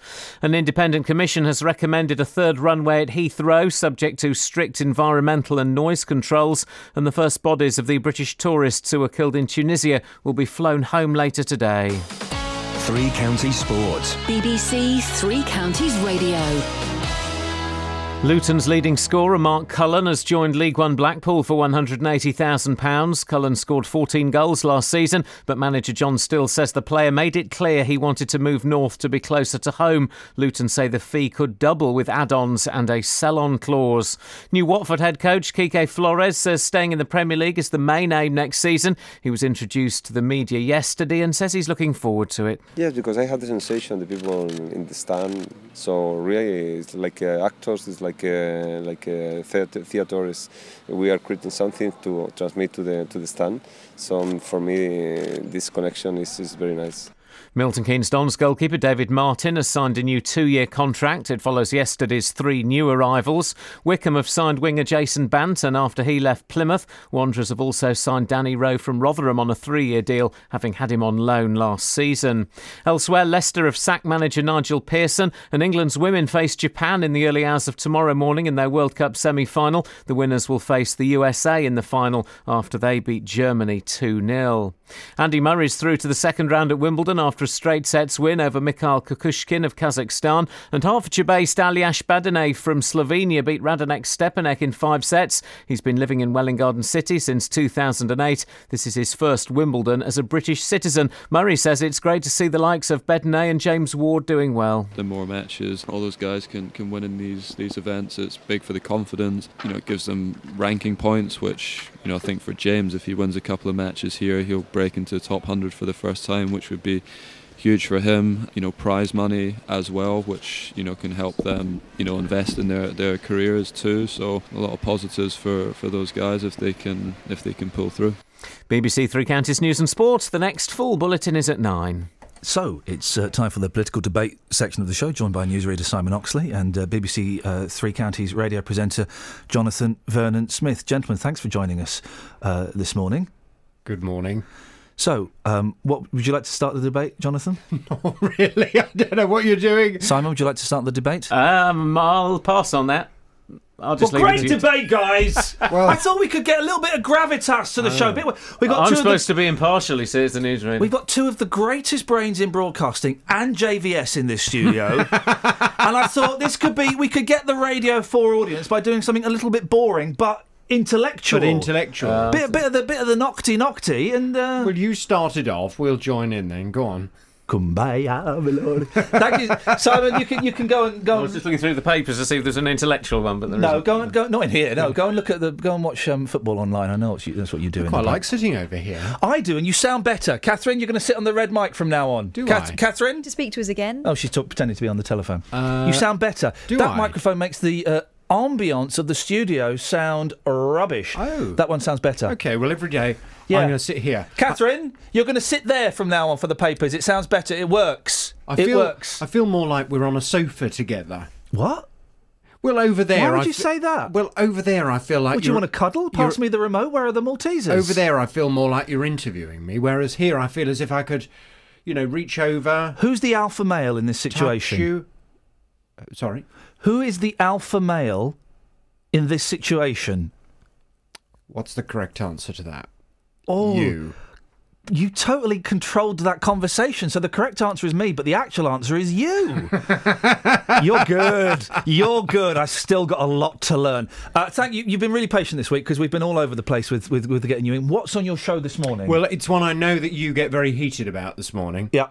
Uh, which, based on your based on your performance this morning, is dangerous. I sense while I'm should the so Beatles reform? No, they No. shouldn't. Uh, this morning on the Big Phone In, have you heard the United Nations is urging the British government to change the law which allows parents to smack their children? Oh, yeah. In its report on the UK's record of protecting children, it said the government should outlaw all corporal punishment in the family. The UN Committee on the Rights of the Child said it deeply regrets that the UK has retained the defence of reasonable chastisement, despite the recommendations in a damning report it published back in 1995. Yeah. A spokesman for the children's charity, the NSPCC, has said the UN's report is absolutely right. UK law on this issue is wrong. It doesn't protect children from being hit, and the government should act immediately on the recommendations. Well, from nine this morning, I want us to debate this. Should Britain listen to the UN and make smacking illegal. But most people in this country will not. Well, they they think that smacking is illegal already, don't they? They don't realise that you are within your rights to smack a child, your own child, obviously, within certain within a certain framework. Everyone thinks, oh, but, but smacking's been banned. Well, it's not been banned. You can smack your kid if you if you're a, a weak parent that doesn't have any other tools in your artillery. Oh. Uh, well, from nine. from It's nine- true. It, it's, it's, it, there are so many more tools you can use. We don't hit little people. From nine this morning, I'll take your response. You may agree with Iain, you may completely disagree. The idiots won't. Oh three four five nine four double five five double five. Should Britain listen to the UN and make smacking illegal? This is Iain Lee. On BBC Three Counties Radio. Ah, Catherine Kelly. By the way, great to have you back. Thanks, Claire. Uh, I listen to I listen to Kelly. Is she allowed to work on another radio station, or is that verboten? I verboten? don't think we're supposed to mention it. Okay, well, I didn't listen to her last night then. No. Good though, wasn't it? Yeah, it was excellent. It was nice. I was really proud of you. Uh, my uh, Even the sweary bit. my youngest my youngest um, my youngest wasn't listening either, and uh, he he said, "What are you listening to?" Because I mean, it was rubbish music. Uh, there was good music actually. Run away from the devil. That was one, wasn't it? Good advice. Uh, it's brilliant advice. And my, my youngest came in because I was listening on my phone. And he said, "What you listen to?" I said, oh, "I'm, li- I'm not, what you not listening to?" I said, "I'm not listening to my mate Kelly. Who's he?" And I said, "No, no, no, it's a girl." What? He's a girl. I said, "No, no, no, you've misunderstood. A, um, you've met Kelly, but you won't remember. I very rarely do. I have to keep reading in a book. Who is Kelly?" Um, uh, and and he said, "But so is Kelly a boy or a girl?" I said, "She is a girl." And he just couldn't ga- grasp the concept of you being a girl. It's because you called her your mate. Yeah, maybe, maybe, yeah, maybe. Mate's a mate's a dirty word in our house. So is Kelly, actually, but that's for different reasons. Have we got any texts before we crack on with uh, with, yeah, with we've the got light? loads of texts. Give us a few texts, then we're going to crack on with the light Okay. amongst all this shade. Here's uh, some shade from Iain. Uh, radicalisation in school solution: promote atheism. Muslims think Christians go to hell. Christians think Muslims will go to hell. Well, uh, all atheists thinks no one goes to hell. Now ask which is the most tolerant life view.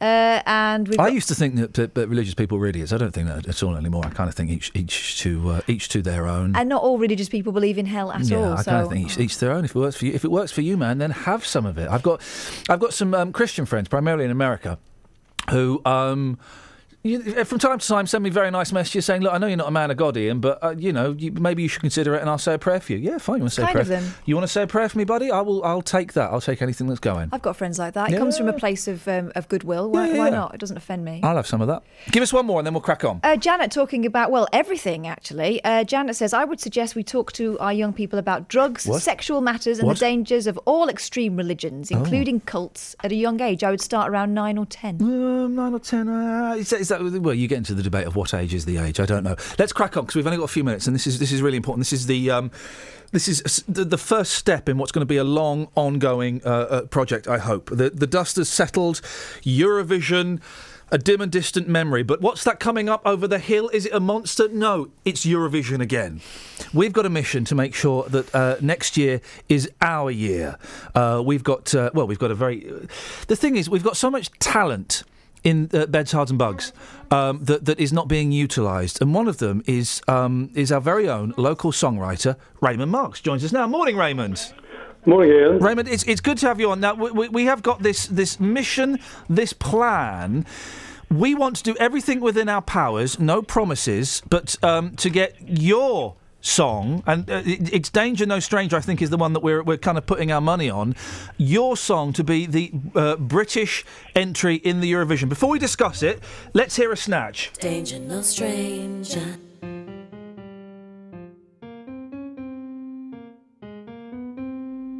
Danger, no stranger.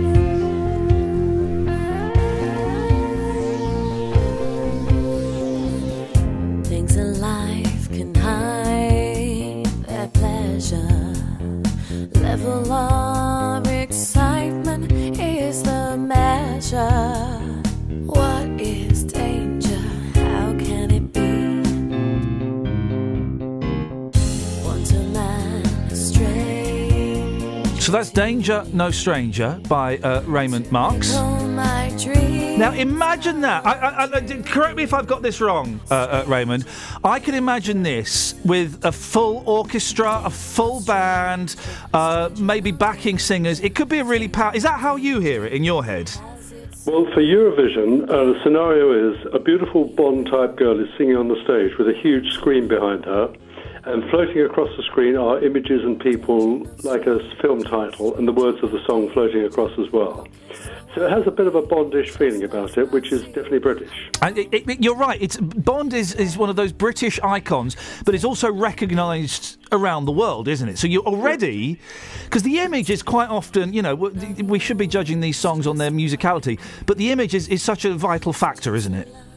Yes, it's the singer, the song, and the scenario, I think, that sort of wins. Um, can I just raise a little point? I was reading the rules about the Eurovision Song Contest, and they state in it it is not a contest of nations, it is a contest of broadcasting companies.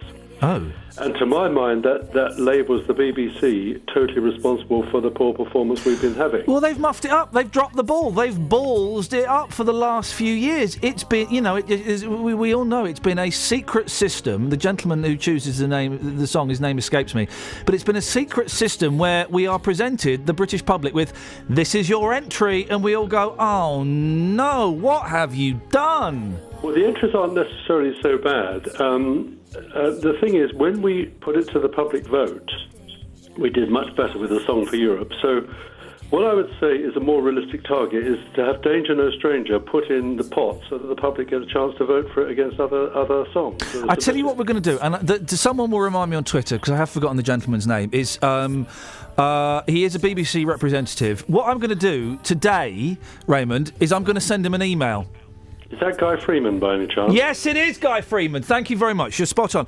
I'm going to No, send no, him an I, I email. got that because the um, the uh, the contact list of the heads of, heads of delegations for each country was given to me, and I've got Guy Freeman's telephone number and uh, uh, email address. Right. Okay. Listen. Uh, I'm assuming it's guy.freeman at bbc.co.uk. I'm assuming, but we have it. We have an internal Yes, system. it is. it It is. is, Okay. it is. Um, uh, and uh, that works for pretty much anyone at the BBC, guys. I'm going to send him an email straight after the show, Raymond, and see if we can arrange a, a, a meeting or a phone conversation or something. Because he's the first person we have to speak to, isn't he? Okay, and I think the thing to do is uh, I'm just working totally on evidence, and in the last 15 years, we've only come in the top five twice. And when we had Song for Europe, we came in the top five 65, 60, 70% of times. So we, we, did a, we had a much better record when the public chosen. The thing I'd like to introduce in the selection process is maybe you do your initial screening with a, a panel of European members, because it's Europeans that have to vote for these songs, not just British. We can't vote for our own song. And then have the British public voting for, say, the last three or four. I'm, I'm formulating a little um, idea in my head where we get some local Europeans. Yeah, I know some Spanish people. Uh, we, I'm sure we can find a Polish per- person just like wandering around out here. French. uh, yeah, we can do this. We, what we'll do, okay, what we'll do, Raymond, is uh, we'll do this next. I'll tell you what we'll do. I'm going to put in a, a- an email to, to Guy today. Next week, one day next week, in that chair there, we're going to have a Pole, a Spaniard, and, and something else. And we're going to play them the song and we're going to get their, their, their honest thoughts. How about that? Well, that, that'll be great. Um, uh, I've got to be very careful, but people say my extra grind is I just want to get the song true. Well, yes and no. Partly, I think the, the Eurovision Song Contest is such a fantastic platform for talent, and I've been told by music professionals taking it away from musical talent in this country is a major negative. I, I don't really understand quite why the BBC feel like this. Um, could it be, as it's a, a, a broadcasting responsibility, maybe it's time for another broadcasting union to take it over? If you imagine, I mean, uh, Raymond, I've got to move on because I've been late for every travel and news. Um, uh, you imagine if you know if Sky did it or, or if ITV did it, what an event it would be. I can imagine um, Stephen Mulhern hosting it on ITV. Listen, Raymond, we, we're going to follow this. Great text from Ed. Uh, Ed says it sounds like Black Box Recorder. Do you remember Black Box Recorder? They did a brilliant song. But Luke Haines is, is a brilliant writer. They did, we'll play it tomorrow. Uh, Facts of Life. Uh, they also did a song that was based on Honey to the Bee by um, by Billie. Uh, uh, um, uh, Ian on the uh, Converse says this sounds like a bad Bond theme tune to me. It's it's music. Everyone's going to have their different opinions. Raymond, we'll speak next week. This is we're going to carry on taking this to the toppermost of the poppermost, Johnny.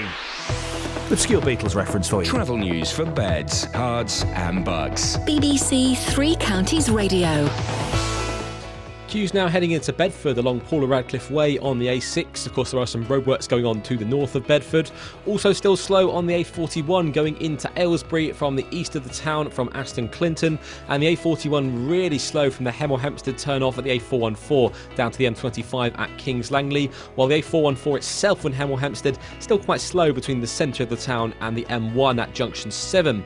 Moving on to the M25, the anti clockwise side still quite heavy from Watford at junction 19 to the M40 at 16, while the clockwise side's queuing from junction 24 for Potters Bar to 25 for Enfield. And for the railways, Virgin Trains East Coast services via Stevenage, there are speed restrictions today because of the hot weather, so do expect some delays. Chris Humphreys, BBC Three Counties Radio. Thank you, Chris. Oh, blimey. no, go away. Go away. Go away. Oh, no, hang on a second. Gosh. For a moment, Raymond was taking over the BBC. His dream is coming true.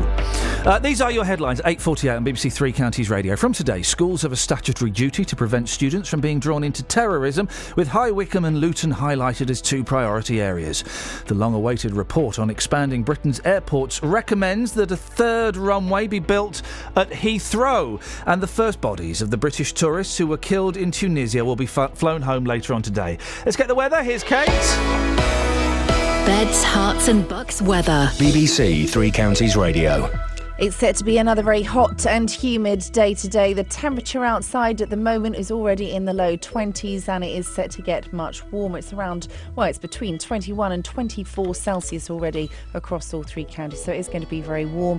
Sunny spells, a bit more cloud today, but that aside, its temperature is still going to reach possibly a maximum of around 32, maybe 33 Celsius by the end of the afternoon. Sunsets are 21, 24, and our overnight tonight, generally it's going to be dry and with clear spells, but it is going to be very, very warm. Temperatures, again, not dropping down too far below 20, 17 in the countryside, 18, 19 in towns and cities, and sunrises tomorrow morning at 0447. Now, it's a good start tomorrow, but the cloud will move in, and with it, we'll see some showers, some heavy thundery showers arrive through the morning. They'll move away eastwards, and behind it, it's going to feel a little bit fresher. Still warm, temperatures tomorrow still 26 Celsius, but it will feel a little bit cooler. That's your forecast. So, I'm sorry about that. I'm trying to. F- sorry, Kate. I'm trying to find. Do you remember Black Box Recorder? Oh, Vaguely. oh, my computer's gone mash up. I'll do it in a second. Computer gone mash up. Computer gone mash up. Every weekday morning. One partially closed and the others didn't operate at all. I have contacted other companies who do it professionally, and they said it should have been anchored down. The JVS Show. It was looked over by the garage and they told me do not move the vehicle anywhere. It's a complete death trap. The JVS Show fights for your rights and tackles your consumer problems. I'm getting nowhere. I've tried on numerous occasions to talk to the manager of this company. If you need our help, email jvsshow at bbc.co.uk. So they said, we're going to contact the customer, we're going to have a chat, and we're going to make a, a gesture to that customer. And we could do the same for you. Without your program, I don't know what you'd do in the morning. The JVS Show. Okay. Weekdays from 9 So- on BBC Three Counties Radio. Mentioned by Dave. Uh, no, let me try that again. so, mentioned by Ed that uh, Danger No Stranger. Well, someone's called it um, uh, a sexual assault anthem. I think that's a little bit unfair. Well, Um, uh, Ed says it sounds like Black Box Recorder. Now, Black Box Recorder were brilliant. They had I remember one- Black Box. No, well, they had one hit, right? And it's a brilliant song, and he's not far wrong. Have a listen to this. It's got that similar kind of. Do you remember this song? Yes, I do remember This this is song. such a good song. When boys are just 11, they begin to go at a faster rate than they It's Luke Haines. Now, Luke Haines is, um, um, he's been in loads of bands, the Auteurs and various things. I, I'm not a massive fan of his music, but he, he write. I'll lend you a Luke Haines book. He writes brilliantly. I think he wrote one called um, uh, Britpop and My Part in Its Downfall, and it's brilliant. Let's get to the catchy chorus. Catchy chorus. Here we come. Here we go. It's just a nature walk. It's just the facts of life. Oh, yeah. Master plan. Such a good song. Walk me home from school. She's from the Jane Birkin School Yeah. of not really singing, isn't she? Hold my hand.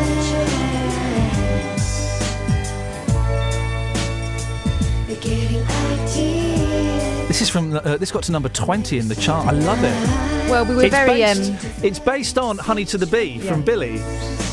It's just the facts of life. Now everyone's going, well, hang on a second. What? How is that in any way By the telephone, wanted to call a girl. related to "Honey to the Bee" by Billie Billie Piper? Well, then you listen to um, you listen to this. Not this. This is an advert for the Who's Greatest Hits.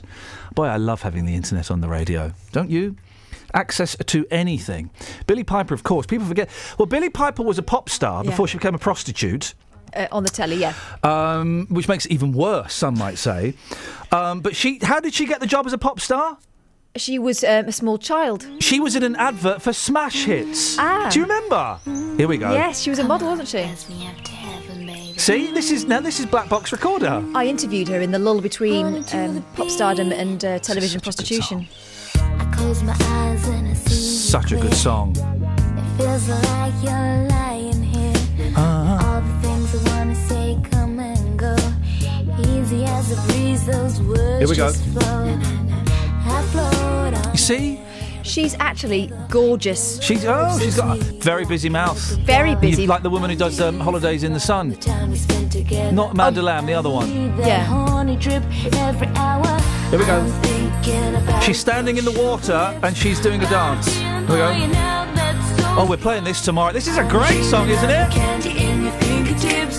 Baby, don't I bought this on CD single. Here we go.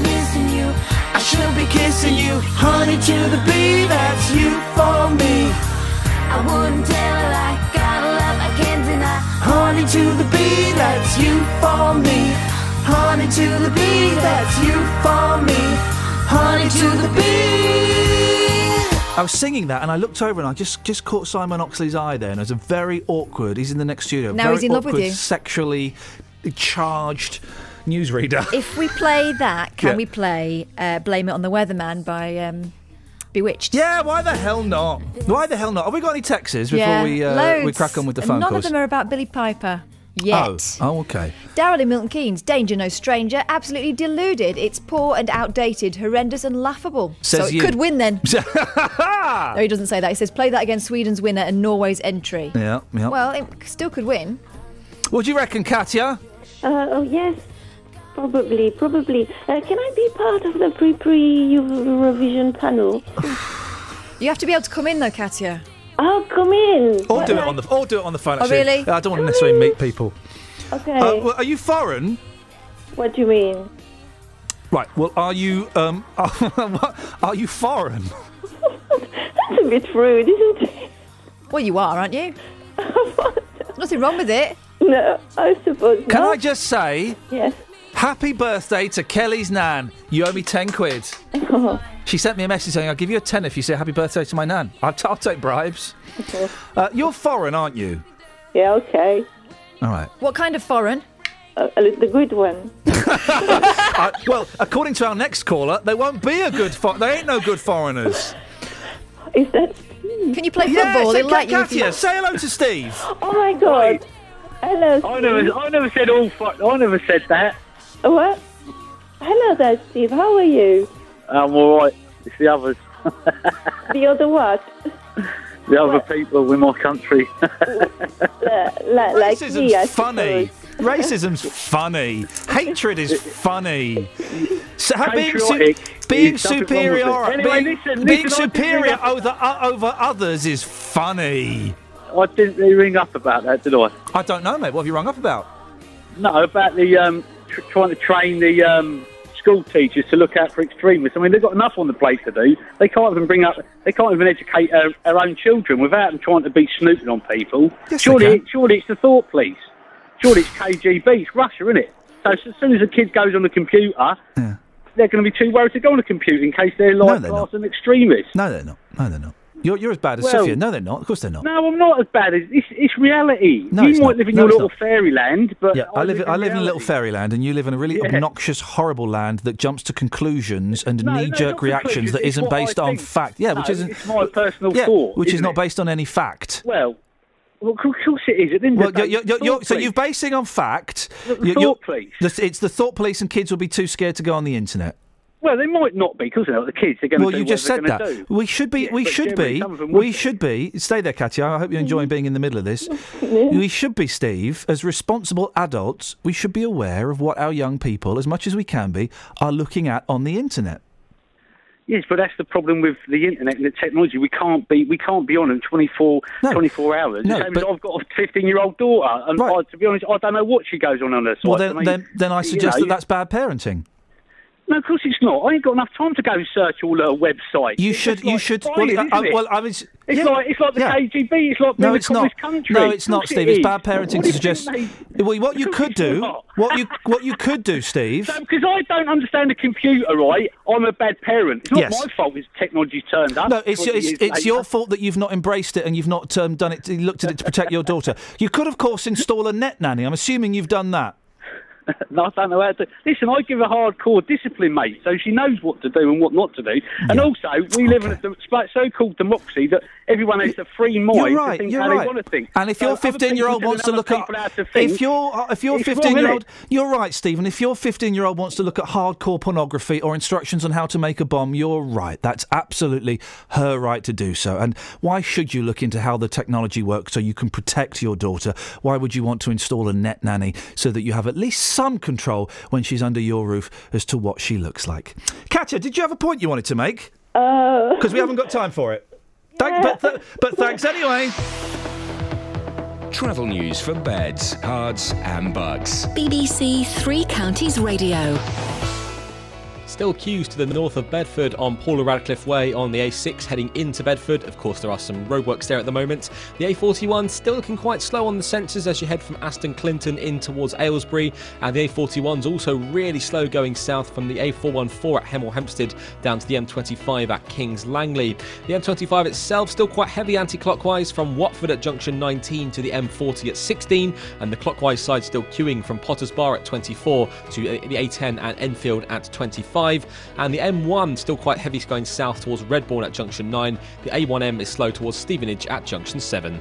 Chris Humphreys, BBC Three Counties Radio. Okay, I've worked. I, I, we, we, okay, we will have uh, a European kind of um, uh, vote off, not about the, the, the EU, about Eurovision at some point next week. It means we need an alternative song to go up against Danger No Stranger.